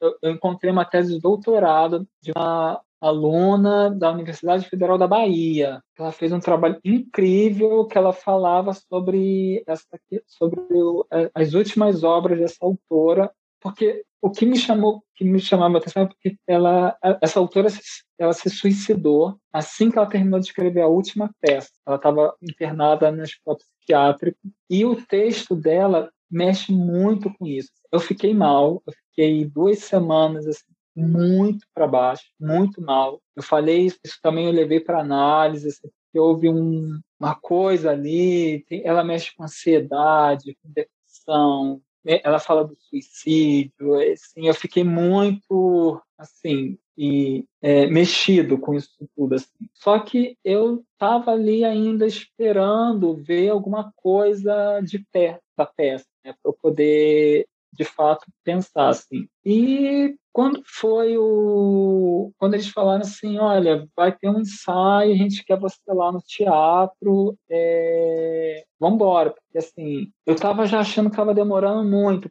porque isso foi em jane... a primeira reunião foi em janeiro, a gente estrear final de fevereiro. Então você já começa, se eles passaram quase três semanas de janeiro, eu teria um pouco mais ali, quase umas três semanas, né? Porque você tem que entregar antes, né? Eles têm que investir e ensaiar aquela coisa toda. E aí eu cheguei, tem aquela, aí foi, eu não estava sabendo, foi o dia daquele, é, sempre tem a, a foto de divulgação, essa maldita foto de divulgação de peça. Porque isso, isso atrapalha, porque assim, às vezes você não tem nada pronto e resolvem já fazer uma foto de divulgação. Você tem que ter na mão alguma coisa que você está pensando para colocar para foto. Eu não sei por que, que não, não, não pedem para fazer um, um, um, um, design gráfico, alguma coisa assim maneira, sabe? Um outro tipo de trabalho, um outro tipo de arte sem ser foto. Não, tem que ter a foto de divulgação. Só que durante esse tempo que eles ficaram estudando, o diretor já foi dando elementos para os atores. O que me pegou assim, lógico, eu tava, primeiro trabalho que eu estava assinando, então assim, foi bom que eu também aprendi. Isso quebrou a minha perna, assim. Eu cheguei lá e eu vi uma coisa que eu não estava pensando, eu não estava enxergando daquela forma. Enfim, fez a foto, eu chamei meu amigo que também estava produzindo, falei, olha só, cara, tu me fudeu. Ele, mas por que, meu amigo? Por e eu falei, cara, olha só, eu tô esse, essa semana toda te perguntando. E aí, como é que tá? Tá tranquilo, a gente tá lendo texto, não tá fazendo nada, nem, a gente nem, nem levantou da mesa, a gente nem se levantou ainda, estamos só lendo. Falei, tá, passa mais uns dias. E aí, continua. E hoje tem foto de divulgação com uma paleta de cor que eu não estou entendendo de onde saiu essa paleta, que, que, por que desse casaco, por que daquela bota, por que daquilo. Que eu tentando respirar, lembrando da minha analista para eu poder me controlar, não sair estourando, e, né, e yoga, e medita, respira, faz um monte de coisa, né, pede os guias para dar, dar força, manter a concentração ali, se perder. E aí eu cheguei, e falei, bem, é isso que eu tenho agora, né? Agora, é a partir daqui, a partir dessa imagem, dessa foto, eu tenho que ver. Só que aí eu conversei com, com, com, com o André, o André Poiá, que estava fazendo a, a, a, a, trilha. Eu falei com ele assim, André, me ajuda uma coisa aqui. A autora é da época X, né? É, ela ouvia tais músicas, era isso que estava acontecendo, mas eu estava pensando nessa questão do uniforme. O é, que, que você pode me dar de elementos? Mas assim, ele, pô, cara, vê, vê isso. Ele foi me dando mais, mais, mais orientações assim. E aí cheguei em casa, abri a internet, assim, eu tenho, eu, como eu gosto muito de pesquisar, para mim é uma das melhores, um dos melhores momentos de fazer de, é, do trabalho de figurino é o trabalho de pesquisa é, e tanto o trabalho de pesquisa, o início, né, assim, essa construção, assim. É, então eu eu tenho assim, é, eu tenho uma facilidade para encontrar imagem, para pesquisar imagem, é que tem aquilo lá do início que eu falei de muito observar, né? Então é, sentei, liguei o computador e pesquisa imagem, pesquisa imagem, mas nunca saindo do uniforme. Então, assim, comecei a baixar uniforme de presidiário, uniforme de, é, é, de, de, como é que fala, de, de trabalho é, doméstico, uh, mas assim, e tudo meio época, misturado com época contemporâneo, e, e aí comecei a misturar com uniforme de, de grupos, né? principalmente como eu estava vendo as questões do, é, dos estilos musicais dela, questão do punk, é, porque ela tava, ela inglesa ali, é, ela ouvia muita coisa de música dessa turma do punk, uh, então presidiar, tudo, tudo que era, que era uniforme, é, eu pegava, pegava, ia juntando, a mecânico, tudo, tudo era uniforme. Fui montando uma, uma, uma boa pasta de, de uniforme. E ia come, aí começava a separar esses depois de separando, isso aqui tem um pouco com isso, ou com esse personagem, porque eu tinha que ter uma base com as fotos que já, já tinham sido feitas, né, assim. É, aí isso eu tive que fazer uns três dias, no máximo, assim, três dias muito rápido, e eu sei que até as coisas começarem a caminhar, eu tive uma semana e seis dias. Não, é, foi uma, não, foi uma semana, desculpa, uma semana. Cara, não chegou, não, eu não cheguei a finalizar duas semanas. Não foram 15 dias de produção. Assim. Vamos por aí. Nossa, é bem corrido. Lá, uns, uns 12 dias que eu tive para ver tudo, assim. É, aí, lógico, nesse, aparecem os problemas, né? Uma, uma das atrizes tinha um problema muito sério com a questão do corpo, que ator é, é, é, é, delicado, assim, é muito delicado. É, é, onde eu falo assim, de você conversar com eles, o que, que eles, é, o que, que eles, é, se tem algo que deixa eles desconfortáveis, o que, que eles, né? Você tem que ter esse, a gente é quase que às vezes um psicólogo, tá? Do ator, assim, ator, olha, ator, né? É, às vezes é complicado, bicho. Assim. Tem que ter um jogo ali, uma. Você tem que conseguir a confiança deles para fazer a, a, coisa, assim. Então, o dela eu tive que fazer do zero, né? Assim, só isso, só o dela foi o orçamento todo da, da produção. Eu tinha mil reais para vestir quatro atores. Tudo bem, são quatro atores, são quatro atores, mas mil reais não é nada, né? Então, e ela partiu do zero. Assim. E o resto foi assim. E aí, como é que, ah, então como é que você fez o figurino? Cara, o que que tu tem no teu armário? O que que tu tem no teu armário? Aí, é, consegui com uma amiga, é, consegui sobrar tirei do meu, do meu dinheiro pagar, fazer um, um fiz um silk que eu queria, a camisa dos atores para não ficar todo de uma, de uma cor só. Uma das atrizes me pediu, Thiago, eu não quero que fique tudo nessa cor, tudo, tudo preto, cinza. Ah, ela também era uma das produtoras, assim, e, e aí vão tendo umas coisas que, essa, o que eu falei, né, a questão do ensaio, que ao ver os, os ensaios, ela me, é, eu vi que ela tinha que usar branco. Estava tudo entre preto, cinza, marrom, assim. Mas o grosso era preto e cinza, assim. Mas ela era branco. Não tinha como não ser branco. Assim. Por conta da história da, da autora, por conta da forma como o diretor estava conduzindo a, a, a personagem, né? Porque a autora ela teve vários momentos de é, ela foi internada em clínicas psiquiátricas, ela se matou numa clínica, se mata numa clínica psiquiátrica. Então eu já estava com essa coisa do hospitalar também, essa coisa do uniforme que eu estava procurando. E eu vi a cor branco, falei, aí ela falou assim, e a personagem dela era uma personagem que sofreu abuso sexual desde, desde pequena, né? É, tinha um tinha um pedófilo na peça fazer abuso. É, é, é, era, era pesada a peça. Assim. E então, ela, aí, através de umas imagens, eu falei assim, cara, então vamos. Ela falou assim: Tiago, eu tenho umas camisas de smoking que eram do meu pai. E aí, como eu estava com uniforme, é, e psiquiátrico, falei, cara, isso é uma camisa de força, né? Aí falei, cara, traz essa, traz essa camisa. Aí ela colocou a camisa, ela já estava usando o sapato durante essa coxinha incrível.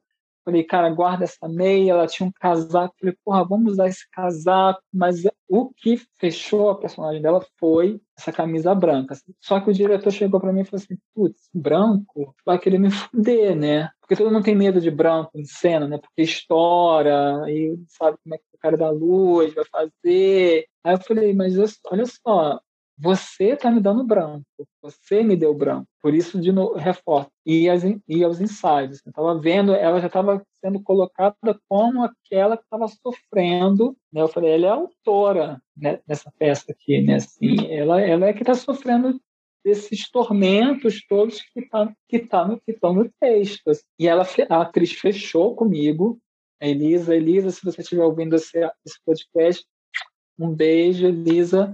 Sim, porque ela, ela fechou comigo, assim. Isso, isso era o que, isso era o que me garantia, assim, que eu não estava sozinho na ideia. Ela viu, ela viu e sentiu a mesma coisa. Cara, então assim, então você falou de planejar, foi esse, foi esse tempo, eu tive uh, é, menos de 15 dias, e é um corre danado, você acorda e vai para vai o acervo no Rio quase não tem. tem eu tenho a, a, a Jane, Jane Pimentel, em La Botica da Jane, que é uma casa maravilhosa. É, a Jane é uma mulher super apaixonada por, por, por moda, por, por vestuário, por indumentária, por época. Ela tem uma casa enorme onde todos os cômodos, os espaços da casa são repletos de roupas e acessórios. Então, eu fui lá nela e pedi ajuda. Olha, não tem dinheiro.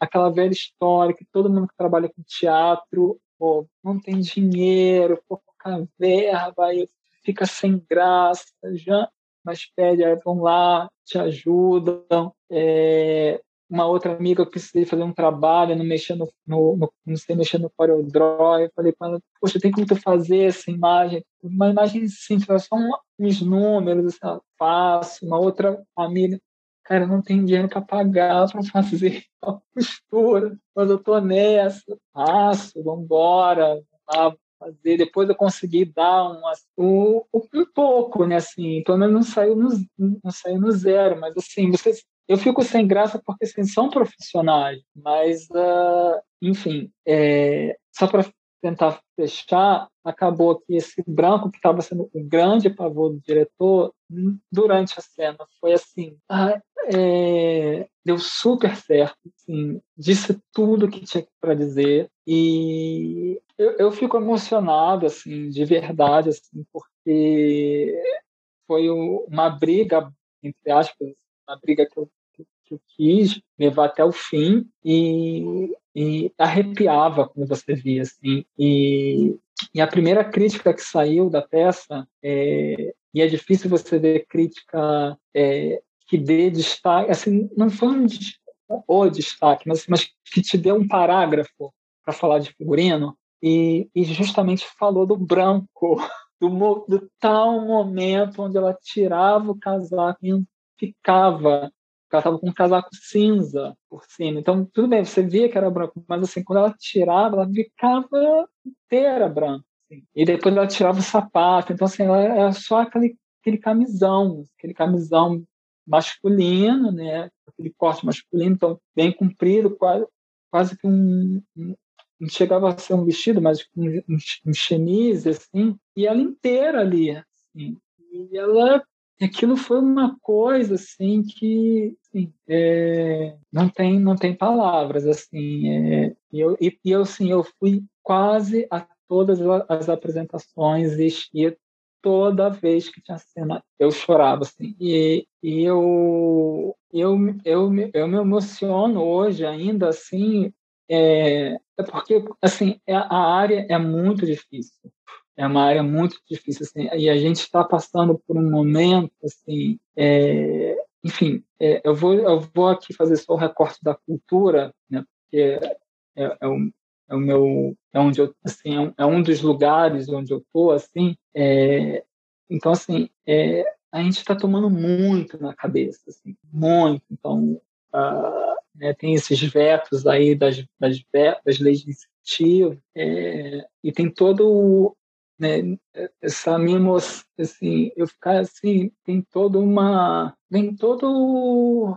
vem toda a sua história na, na, na sua cabeça, assim, cara, você se questiona o tempo todo se você está fazendo a coisa certa ou não, se é isso mesmo que você quer fazer ou não. É, a, família uh, não sabe o que, que é está fazendo, é, né, não consegue entender, muitas pessoas às vezes não, cons não, não, não conseguem entender e, e, às vezes, e várias vezes você pensa em desistir. Né? Eu estou no momento agora assim, de total, é, eu agora, agora vou fazer uma rasgação de peito mesmo, Sim, tô, tô, eu estou muito triste por estar afastado do ofício, assim, entristece muito assim de estar tá, de tá ali ajudando, colaborando, tá criando, tá no meu é, é, o, é o lugar onde você se realiza, né? Assim, e, e, eu não estou fazendo isso. Assim.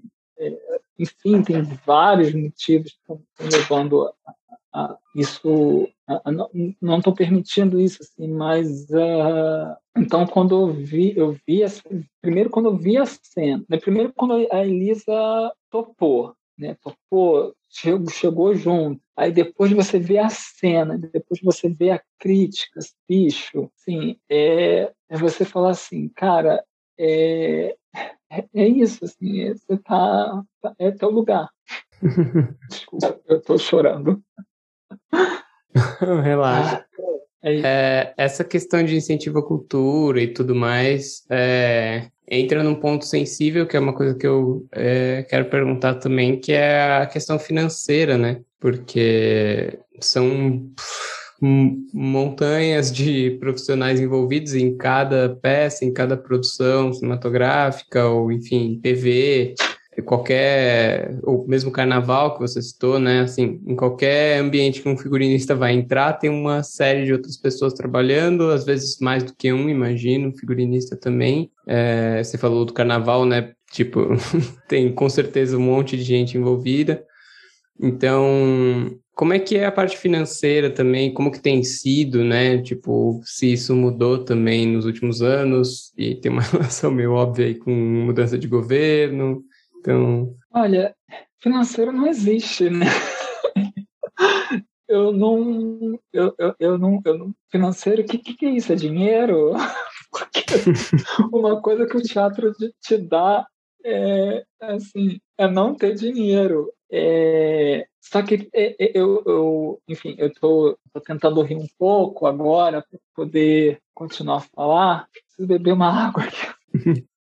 Mas, assim, uma coisa que eu queria chamar nesse, atenção nesse ponto, que até nesse final de semana eu estive conversando com, com um amigo meu, que é da antiga no teatro, ele é, a formação dele é de ator, ele é figurinista, cenógrafo, adericista, professor, é, e eu também conversei com uma outra amiga minha da faculdade, também eu, sobre essa conversa aqui, que tem uma coisa que assim que que ninguém fala, é difícil ver alguém falando, e quando você fala, você joga isso para a roda, as pessoas te, te, acham chato, acham que você está reclamando, é, tem que entender que as coisas são assim, sempre foi assim, mas não, não é assim, que é a naturalização do trabalho não remunerado na área da cultura, sabe? Assim, eu fiz muito trabalho não.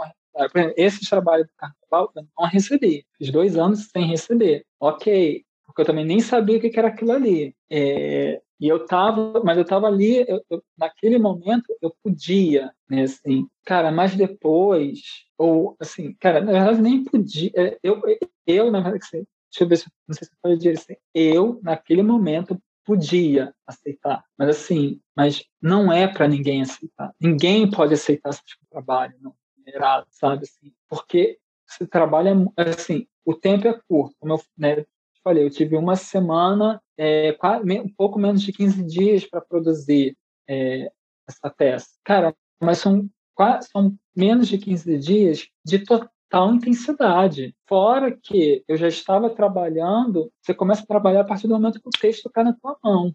Já, a partir do momento que você lê a primeira linha do texto, você já está trabalhando, né? Então, assim, é, tem, essa, tem, tem esse, é, é, é, essa, essa coisa, ah, não, mas você vai trabalhar, é, a gente não vai te pagar, mas você está tendo a oportunidade de estar tá, tá trabalhando nesse projeto que é incrível você vai ser assistente de fulano, seu nome vai sair nos créditos. Ok, amigo, mas assim, é... e as contas, né? E outra, né? Quando sai o cachê, o cachê, às vezes, assim, é... ou ele sai no final, depois que a peça acaba, depois que a, que a produção vai prestar conta, é aí a hora que você vai receber, ou então você recebe antes. Só que desse cachê sai seu deslocamento para qualquer lugar, a sua alimentação e a sua sobrevivência. E assim, cara, eu nunca, eu, eu comecei esse trabalho do carnaval, eu fiz. Aí eu, eu já, normalmente, como eu, eu, eu falo, né, que comecei a trabalhar com figurino a partir dessa data, né, assim, que foi o primeiro. Ah, apesar de eu não saber ainda o que era, mas assim, isso foi 2005, a gente está em 2022. Eu nunca recebi mais de dois mil reais em trabalho de teatro, mesmo eu assinando o figurino em 2019. Nossa. Assim, eu fico louco, assim, eu tenho muita vontade assim de, de ter meu. Né? Gente, impossível, impossível, né? E, e lógico, no, no meio, mas, mas Tiago, como é que você sobrevive então? Você vive de mesada? Você disse que no início da conversa que né, não, minha família não é abastada, né?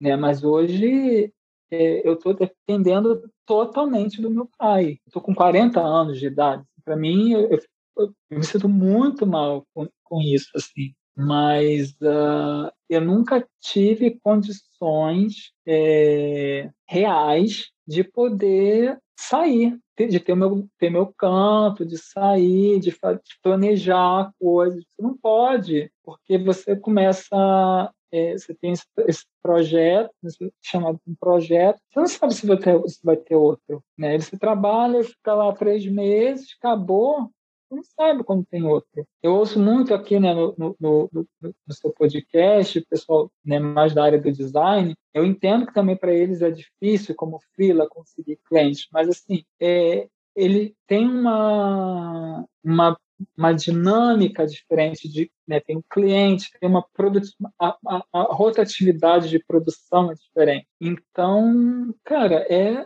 é muito complicado. É muito complicado. É, e então, assim, essa questão da, da, da, não remuneração no trabalho, ou então, se não, não, quando não, não há remuneração, a baixa remuneração também, sabe? Assim, o, o não reconhecimento do profissional que está ali. Tudo bem, gente, teatro é amor, é arte, vamos lá, vamos fazer junto, é o projeto. Mas, cara, assim, esse, isso, era, isso, é muito isso era muito lindo quando você era um artista século XIX, sabe? Ah, sabe, tinha um outro artista que te não, fica aqui na minha, fica aqui na minha casa, tensão de artistas e você vê, sabe? É um mundo do, sabe, esse romantismo. A sociedade que a gente vive é uma sociedade capitalista, gente. Hoje, então, com toda essa questão aí, né, desse, neoliberal, de, é, de cada um por si, cara, ó, empreendedor, e, e é, assim, quem escolhe trabalhar com cultura é empreendedor de si já. Ó, isso aí é papo velho. Eu não gosto dessa palavra empreendedor, assim. Tem vários problemas em cima disso, né? Assim, é, mas, cara, é, é, é, é difícil. É, e sim, eu já no meio disso já trabalhei, fiquei três anos, eu fiquei de 2015 a 2018 trabalhando como caixa em uma livraria, porque não aparecia trabalho. E você consegue entrar, mas o se manter também é difícil. Mas também é, tem uma outra questão que, assim, eu estou falando do Rio, né? Então, assim, o Rio, bicho, o Rio tá falido. Rio faliu, sabe? Assim, Rio de Janeiro acabou. Não tem produção, não tem dinheiro. Às vezes, é, sabe, assim, então... É, tá, tá, tá difícil, sim. É, as coisas aqui, assim, não... Cara, eu, eu, eu tinha até anotado várias coisas para falar sobre isso, mas é uma... É, assim, Rio, cidade falida, não tem dinheiro, é, as, as, produções nunca tiveram dinheiro suficiente para pagar, para produzir, sabe? Sempre essa história que até vezes a gente, é, é, entre a gente né, da área, brinca, né, já sei, tem dinheiro, pouca verba, mas assim, cara, mas chega uma hora, assim, porra, bicho, até quando eu vou ver essa história? Do pouco dinheiro, da pouca, de pouca verba? É, é, é assim, é, é foda, é foda, assim. Você fica. Porque não é assim, não. É isso, assim, normaliza, naturaliza, né? Assim, é isso mesmo, teatro, ó, teatro sem dinheiro, é assim mesmo. E tem uma outra questão nisso, que assim, muita gente fica pegando trabalho é, sem receber para se manter no meio, né? para continuar ali né? Não importa como, mas a pessoa quer ficar ali, ok, assim. E eu às vezes eu acredito, eu acredito muito também nisso que uh, eu às vezes não consegui me manter ou fazer muito mais trabalhos ou ser um pouco mais conhecido no meio ou na classe, eu detesto essa palavra. Vou repetir de novo, eu detesto essa palavra classe artística. Muito disso eu acredito que foi porque eu disse não na hora que eu tinha que estar dizendo sim. Mas para trabalhos sabe? não remunerados. É, porque isso te faz manter ali, você fica naquela roda, você vai ficar fazendo, ficar fazendo, vai sendo vai sendo conhecido, conhece mais, conhece um hoje, conhece um outro amanhã. Você está sempre naquele fluxo, assim. Só que eu, eu muito cedo disse não. Não, sem dinheiro, sem o um mínimo, eu não faço. Não, não tem como. A primeira coisa que eu falo assim, gente, eu tenho que pagar o MEI. Todo mês eu tenho que pagar o MEI. Se eu não tenho o mínimo para pagar o MEI, como é que no final do, projeto eu vou emitir uma nota para vocês?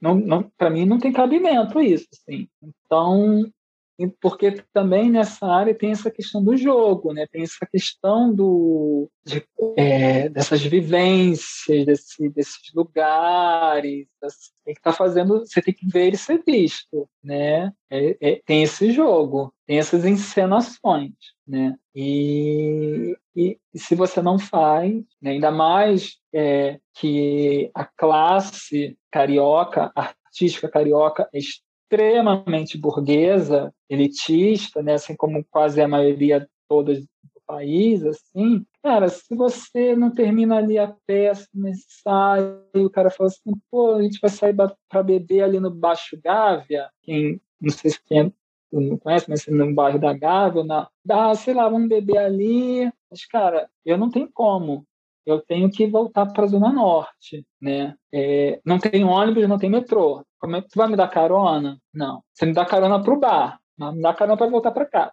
Né? E aí, é, isso é um outro recorte, um recorte é, de classe, um recorte geográfico, porque as pessoas da classe, é, elas não, não sabem que existe vida fora do quadrilátero Centro-Zona Sul, porque essa peça que eu assinei em 2019 foi no Sesc Tijuca. Tijuca ainda é, é ainda é, né? é na zona norte do Rio, mas ninguém da classe veio ver a peça no Sesc Tijuca. Só foram ver quando teve uma, a, a, teve uma temporada no Teatro Ipanema. Em Ipanema todo mundo vai mas na Tijuca não. Então, é... e aí voltando, então se você não está nesse mês, se você não fica ali circulando, porque é nessa hora, né? Nessa hora do social que você consegue o trabalho. Não é na hora que você está correndo para lá e para cá e vem, e vem ensaio, porque, a, porque ali a, a hora, a comunicação é outra, né? Na hora que você vai sentar ali, mas aí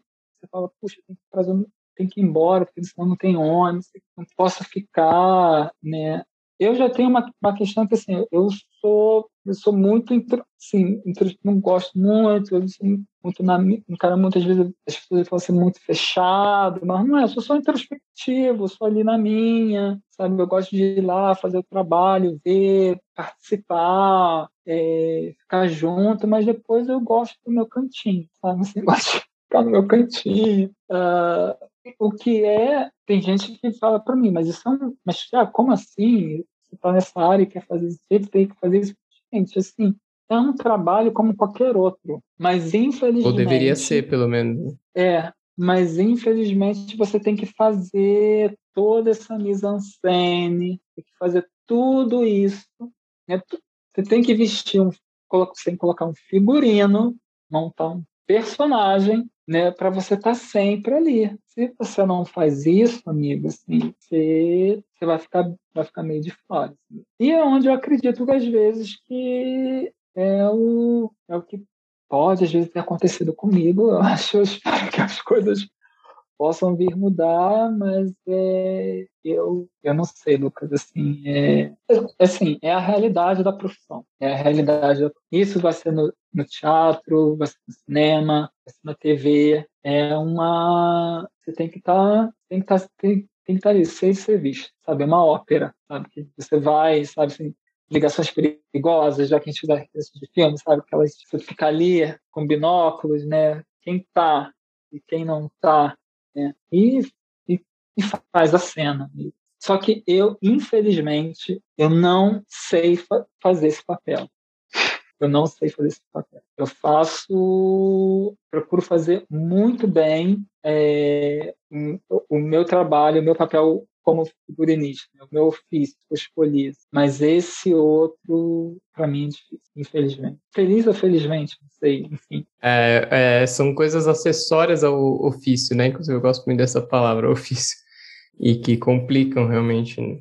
É, acho que tem um pouco disso em cada área, mas a, a cultura, a área da cultura sofre mais que qualquer outra de longe, né? Como você estava falando, parece que tudo vai contra, assim, impressionante. É, e tem todo um. Tem uma. Fora assim, não é, tem toda ainda, tem a vaidade, né? O ego, a vaidade então tá elevada na sua potência, assim, né? Por isso que eu falei, brinquei, falei meio brincando, a tua é complicada.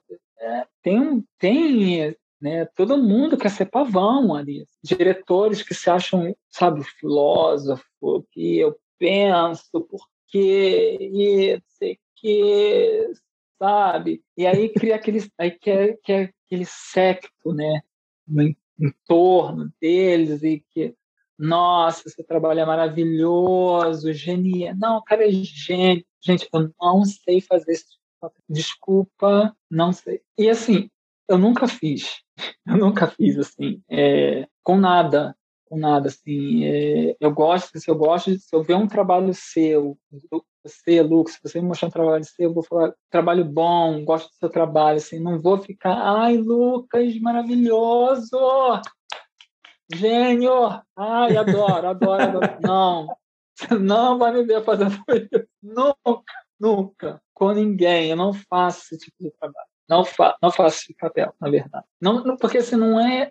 Cara, quando você decide colocar uma máscara, já que eu falei de máscara, tem, cara, assim, chega uma hora que não sustenta. A máscara sempre cai, né? Então, assim, tem gente que não acredita, assim, mas eu, eu acredito, assim, que não adianta. A coisa não se sustenta. Você não consegue manter esse personagem por muito tempo, sabe? Assim, e eu prezo pela honestidade, eu prezo pela sinceridade e, e pelo bem-estar. Eu não vou me sentir à vontade, sabe? Assim, eu quero que você, eu quero que a pessoa me chame para um, um, projeto é, pelo que eu sei do ofício, assim, pelo que eu posso contribuir, não pelo sorriso amarelo que eu estou dando, sabe, para ela num dia de estreia e sabe? Não, não é, não é, não é isso. Não, quer, não, é, não é por isso. Assim. Eu quero que me chamem pelo, pelo, por confiar no meu trabalho, por confiar na forma como eu, como eu penso, como eu, sabe, pelo meu comprometimento com o trabalho. É, é, Sim, é pela entrega isso. da profissão, né? É, eu, e eu acho que nessa conversa, eu acho que, e bem, eu acho, assim, espero que eu, eu tenha conseguido mostrar um pouco isso. Né? Assim, eu estudo, nossa, eu fiz estudos, o que, eu vou falar? Eu não posso sabe, todo um comprometimento aqui com, com um bate, era um bate-papo, mas a pessoa está com uma, duas, três, quatro, cinco folhas de anotação. Então a pessoa trouxe cinco folhas, né? anotou cinco folhas, texto que foi resgatado da faculdade, xerox, gente, Alguém sabe o que é Xerox hoje em dia? Xerox da faculdade, sabe? Todo, é, assim, mostrei que eu estava comprometido, né, com o bate-papo. Sem dúvida.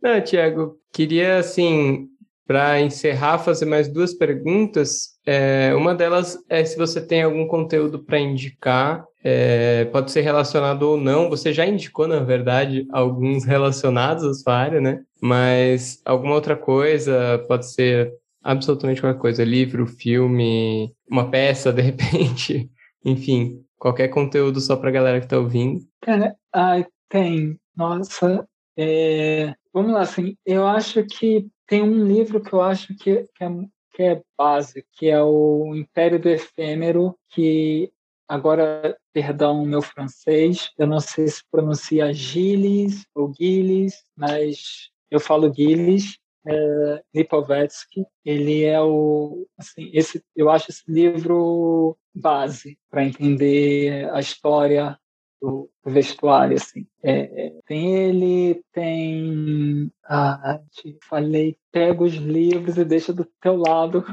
Você falou, não, ia lembrar dos títulos. Ah, ah, eu, o que está me vindo na cabeça aqui, porque eu, como sou me visto de preto, eu só uso preto, mas eu não sou gótico, nem, nem emo. Uh, eu só, só uso preto porque eu, é minimalismo mesmo, assim. Tem os Homens de Preto, que é do John Harvey, que é, ele conta ele faz uma ele conta a história do, do, uso do preto da corte de Luís Felipe II da Espanha até os anos 2000, assim, qual o papel do preto no, no, no vestuário. Assim. O que, que Nossa, significa. que incrível! É, não, esse livro é, é, é, é incrível. incrível. Até antes da gente começar a, a conversar, eu estava lendo um, um, trechinho que era o, o, o, Preto em Shakespeare, né? Que aí ele fala, né, da, ali daquele momento do que, como eu falei, né, da, de ambiguidade, né, da linguagem é, que o que o traje pode ter, que é o nosso príncipe da Dinamarca, começa a cena de Hamlet, começa o nosso príncipe da Dinamarca numa festa de casamento e ele está de preto. É um momento de festa e ele está de preto, mas tudo bem, todo mundo sabe que ele perdeu o pai, o pai foi assassinado, mas é só por isso que ele está usando preto, e aí leia um livro que tem mais, mais outras tiradas ali sobre o uso do preto, que é bem, bem interessante. Assim. Nossa, que demais. É, tem. Uh, deixa eu ver um outro livro. Tem, tem uns livros mais, assim, um pouco mais de pesquisa, pesquisa mesmo, que é a, História do Vestuário, que é do. Depois eu posso colocar o nome dele, que eu, eu falo Cal Kohler, eu não sei, é, é alemão. Alemão, gente, é difícil, né? Para mim também sem chance. Eu, eu, posso depois te mandar o, o nome. Uh, cara, eu, ve, eu vejo ah, tem um documentário que eu acho que é muito legal. Ele não é de figurino, mas ele, ele trata do vestuário, trata do uniforme, do uniforme, como falei muito de uniforme aqui, que é um documentário que fala sobre é, uniforme nazista. Por que, que eu estou falando disso? Porque, assim, como eu falei da, do, do, do, vestuário, ele tem, você consegue fazer a compreensão de fatos históricos, sociais e culturais. Né?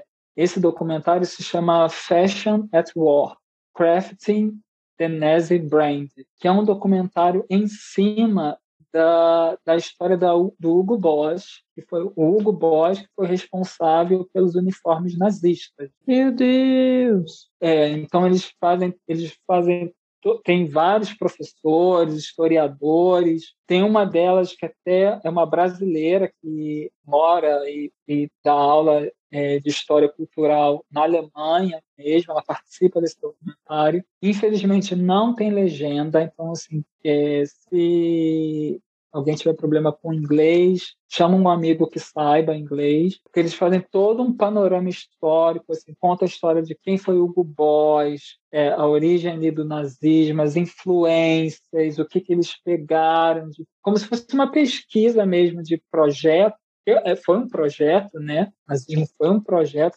mas todo esse projeto de esse signo, nesse simbolismo, o que, que simbolizava você usar, principalmente os uniformes da SS, que, você, que até hoje você vê é, é, é, as pessoas copiam, né? Em, copiam no sentido assim, usa como referência, né? Por exemplo, assim, me vem um outro exemplo não tão não tão legal assim, mas é aquele é, tem um clipe da Lady Gaga que ela usa, Alejandro, se eu não me engano. Você vê que tem uma, tem uma, tem uma, tem uma pegada ali de uniforme, da, uniforme da SS preto, né? Eu não sei se nunca se alguém já se deu conta, mas aquilo ali é uma influência desse, que virou acabou virou, virou um fetiche, né? Que uniforme, né? E, enfim, não sei como, mas virou. Não vou aqui começar a querer discutir isso, mas é, virou um um fetiche, é, enfim, que então é esse documentário uh, de figurino tem um tem um vídeo muito bom que é da da figurinista Michelle Michelle Clapton, que é figurinista de Game of Thrones, que é Creating the Middle Age, tem no YouTube. Então é uma palestra que ela deu sobre a, essa idade média que ela criou, né? que a gente ali é uma idade média, mas não é a idade média histórica. Então, assim, então ela fala sobre o processo dela de criação, como ela, a pesquisa, como ela se debruçou em pesquisa e depois é, como ela construiu a, a idade média para Game of Thrones. Assim. E vários vídeos no YouTube que tem do, do Sindicato de Figurinistas de Hollywood, tem muitas entrevistas com figurinistas, procurar making off de filmes, entrevistas com figurinistas, assim, isso eu faço muito, assim. E só porque eu falei da Disney, eu acho que já tô, já falei pra caralho, né, assim. Mas é, é porque como eu falei da Disney, eu acho, eu acho, eu, eu, eu queria muito, tava, eu tinha pensado nisso e acabei esquecendo, assim, que é que muita gente não leva em conta, pessoal de, de figurino, acaba vendo como um puro entretenimento, assim, né? Falar para quem é de animação, de design, é, pessoal que mexe com 3D, é, eles acabam vendo por outras questões, assim. Mas eu acho, desde Frozen 1, eu acho, é, eu indico muito para as pessoas assistirem as anima essas animações da Disney, porque hoje a gente sabe que tem softwares né, que fazem modelagem, criação de vestuário, de personagem é, em 3D, e, e, em Frozen 1 pelo que eu soube, assim, do que eu consegui ler na época, por conta dessa tecnologia, né, de estar quase hiperreal, né, tem uma, né, sente um peso de de tecido, de vê detalhes, eles precisaram chamar pessoas de figurino para poder auxiliar os animadores na hora da construção do figurino, né? A gente sabe que tem o, o character design, né? O cara que vai criar o, o, personagem, ele já automaticamente ele já cria no concept dele já cria o, o figurino. No 2D ainda Gente, você entrevistou um colega meu, André Dias, então, André, se você estiver ouvindo, se você estiver falando besteira, desculpa, ou outros animadores, mas eu acho que no 2D ainda tem, o trabalho é diferente, né? Lógico, assim, do que nesse, nessas animações 3D. Mas na, o que eu soube no Frozen é que eles precisavam de alguém que é, falasse, olha, o peso da lã, né, esse movimento por, com lã é desse jeito, não é desse jeito que você está fazendo. Auxiliava os animadores, assim.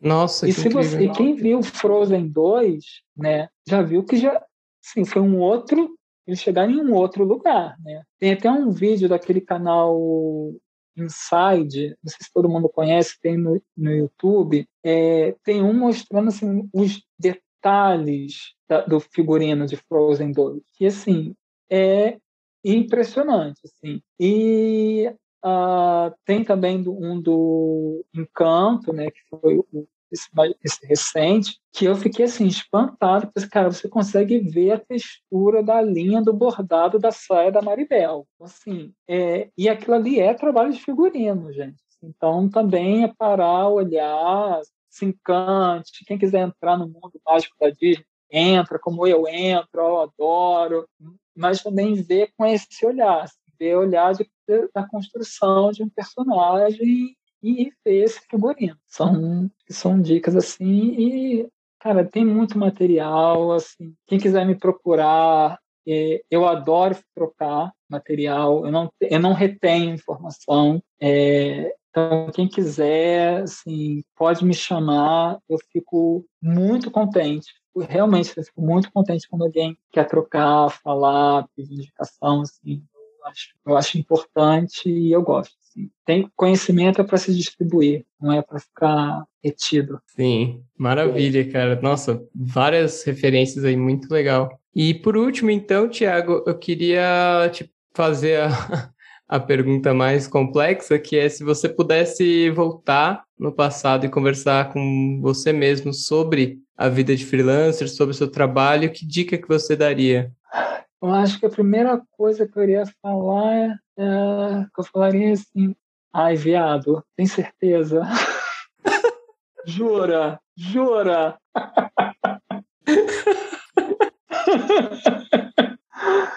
eu acho que eu falaria. eu acho que eu falaria isso porque, ai, não. uh, uh, como eu falei, né, assim, a gente eu, é, é, é, é, um, é um eu, eu, a gente está o tempo todo questionando, né, que, as escolhas, o que está fazendo, se é o caminho certo, se não é o caminho certo. Assim. Eu estou fazendo isso agora, né, por conta dessa minha situação, dois anos de trabalho, tentando investir em uma outra, em uma outra área. Ah, eu acho, eu acho que eu acho que eu falaria isso, assim, porque como eu estou nesse momento de investir em uma outra área, que não vai, não vou querer abandonar o figurino. É, eu estou querendo ir para concept, né, de, de, costume concept, né, concept de figurino, assim. É, eu fiz um investimento, né, estou falando com você aqui através de um iPad, eu fiz esse investimento no iPad justamente para isso. Não paguei nenhuma parcela ainda desse iPad, assim, me matando. É, entender toda essa ferramenta, né, esse digital, esse meio, eu sou do analógico, né? E é, é, é difícil, não é fácil, né? Mas é, eu acho que é, eu falaria, eu, como é que eu falaria assim? Eu acho que é você não hoje é porque assim a, pergunta, a, pergunta realmente é difícil, né? Assim, porque porque hoje você já, enfim cabeça mudou e assim a coisa já está na tá mais tá escancarada na, na sua frente, assim, na cara, né? Acho que você, infelizmente, você não pode ficar somente com uma, uma frente de trabalho. né? Assim, é, eu sei que a minha formação pela Belas Artes, apesar de ter escolhido artes cênicas, indumentária, a formação ela me deu muita bagagem para outras áreas. Só que o mercado não olha para você, não quer saber muito, te dá. Então, assim, você tem, você precisa, não vou falar tem que, porque tem que, eu acho que é uma palavra ruim, acho que você precisa, sim, é, olhar para outras áreas, procurar ter outros interesses, é, principalmente hoje com tecnológico. E eu estou passando por isso, é, eu estou querendo realmente aprender isso. Sei que vai levar um tempo ainda. O aparelho te pede uma. Né, tem tudo uma questão ali de. Você desenha com uma caneta de plástico em cima de um tampo de vidro, né, gente? Não é papel, não é lápis, não suja, não borra. Então, assim, então tem toda essa reeducação, né? O aparelho, e tanto mais. Cara, hoje tem muito essa questão do tecnológico aí, está muito forte, está praticamente exigindo da gente isso. Assim. Então, é, a, a, a, faculdade não vai, vai te dar isso, não vai gostar que você usa, use algum modo, algum acessório tecnológico. Sabe? Eu lembro que na, na quando eu fiz o meu primeiro trabalho, minha prancha de referência no Photoshop, que é assim, basicão, recortar a imagem, colar, o professor não quis, achou que eu estava roubando, assim, que eu estava indo contra os princípios da escola de Belas Artes, que eu tinha que ter um... Assim, amigo, se você, ainda mais aqui, principalmente no Rio, se você for para uma Globo da vida, onde o ritmo frenético, que pesquisa tem que ser ali, pá, pá, pá, pá, pum, você, você nem porque isso tudo que eu te falei, eu falei de experiência de teatro, assim, onde você consegue sentir. TV, tu não sente porra nenhuma, sabe? É outra coisa, é outra forma de pensar, outra forma de agir, outra forma de conduzir, e é tudo para ontem. Então, assim, você precisa saber. Você tem que saber onde tem é, como pesquisar uma imagem no Google, porque todo mundo acha que jogar no Google tá, você acha. Não, você tem que saber pesquisar, onde vai estar, tá, como é que você mede, sabe? Então, assim, é, usar, tenta usar hoje um pouco mais, porque está aí, o, a, e lógico, não, não também usar, é, não perder, não deixar o, o, a mão se perder, né? Como eu falei do artesanato lá do início da minha mãe, esse trabalho hoje ainda é importante, hoje não tem mais, infelizmente, por várias questões. Às vezes você quer uma, uma costureira, costureira gente, para teatro, tem costureira de teatro. Hoje não tem mais essa mão de obra, assim, cada vez fica mais escasso, assim, porque hoje tudo você produz, né? Você vai na loja e compra. Então, ai, mas não tem brechó? Gente, às vezes não. Não tem, às vezes tem que fazer, às vezes tem que construir. Por exemplo, se você tiver aqui para um. Por exemplo, assim, é, quando a gente tentou gravar semana passada, tinha acabado de receber uma ligação para pegar um convite para assistir um balé no municipal. Cara, no municipal não tem mais não tem mais esses profissionais, costureira, aderecista, alfaiate, sabe? Tem, só tem a, a, Dona Divina, Dona Divina, se estiver ouvindo esse podcast, um beijo. Dona Divina é chefe do setor de perucaria do municipal do Rio. Ela é super conhecida, ela faz trabalho em São Paulo também, faz muito carnaval. E assim, só tem a Dona Divina e o Manuel, que é chefe do adereço. Cara, essas pessoas daqui a pouco vão se aposentar. E o teatro não tem nada. E, de novo, puxando a falência do, do, do estado do Rio. Assim. Não tem. E fazer figurino para balé para ópera, cara, tem que ter uma mão específica. É, é, é, é difícil. Eu já, eu já tive a oportunidade de fazer uma ópera e um balé. Cara, eu fiz, quando eu fiz o balé, eu fiz é, adereço. Cara, tem que ter uma mão, tem que estar todo preso, direito, tem que saber o que está falando, porque se alguma coisa cai no palco, num bailarino escorrega, você pode acabar com a carreira de um bailarino. Então, assim, sabe, são mãos. Eu prezo muito por, por esse trabalho da manual, esse trabalho da mão, pela artesania, sabe, uma, uma bordadeira, assim, são coisas também que estão indo embora. Então, assim, veja também isso, que é importante, aprenda a atingir, abordar. Eu não costuro, mas assim, mas se eu tiver que sentar na, e fazer uma reta, eu faço, assim, mas eu tô ali o tempo todo com a minha linha agulha na mão. Faça, aprenda, não, não não deixe isso de lado. Mas pensando hoje, eu acho que também tem que ver essas, essas novas mídias e softwares. Agora tem esse Marvelous Design que eu conheci final de 2021. Eu fiquei assim, gente, o que, que é isso? Né? Você faz ali a roupa naquele avatar e joga no, no cinema 4D, já vê aquele movimento e joga a luz, joga a textura.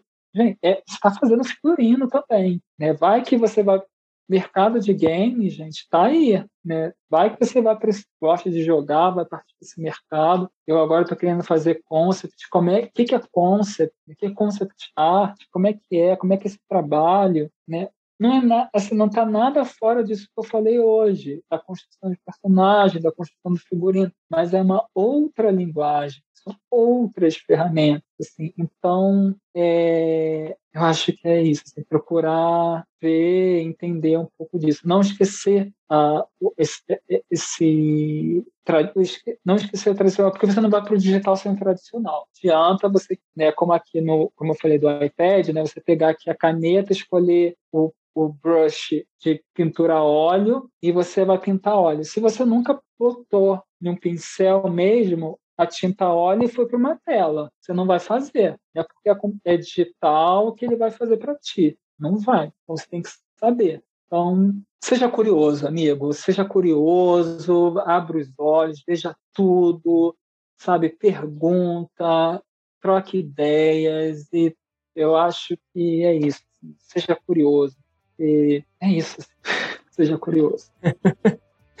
Demais, cara. Tiago, obrigado por, pela conversa, pela aula de história do figurino, da vestimenta.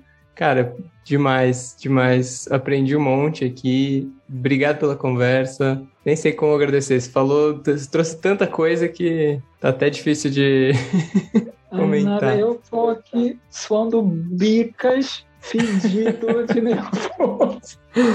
Uh, mas eu, eu que agradeço. Uh, ah, para mim foi um desafio uh, é, tá falando, tá sendo um desafio estar tá falando com você e sei lá quantas pessoas vão ouvir esse episódio, vão querer se interessar por esse tema. Foi um desafio, uh, né? Tá sendo assim, tô quebrando. Nossa, isso vai ser assunto da minha sessão de análise na quinta-feira.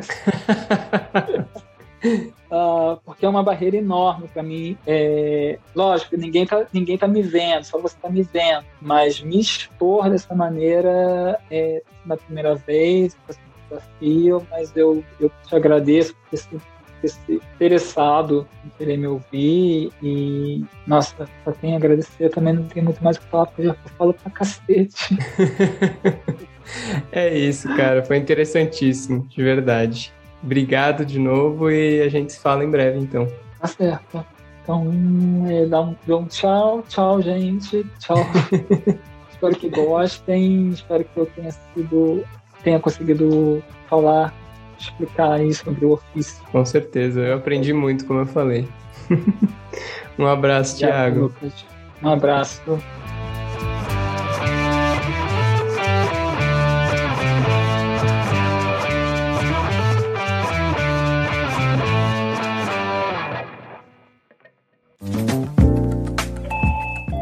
Você ouviu uma edição fonohouse.com.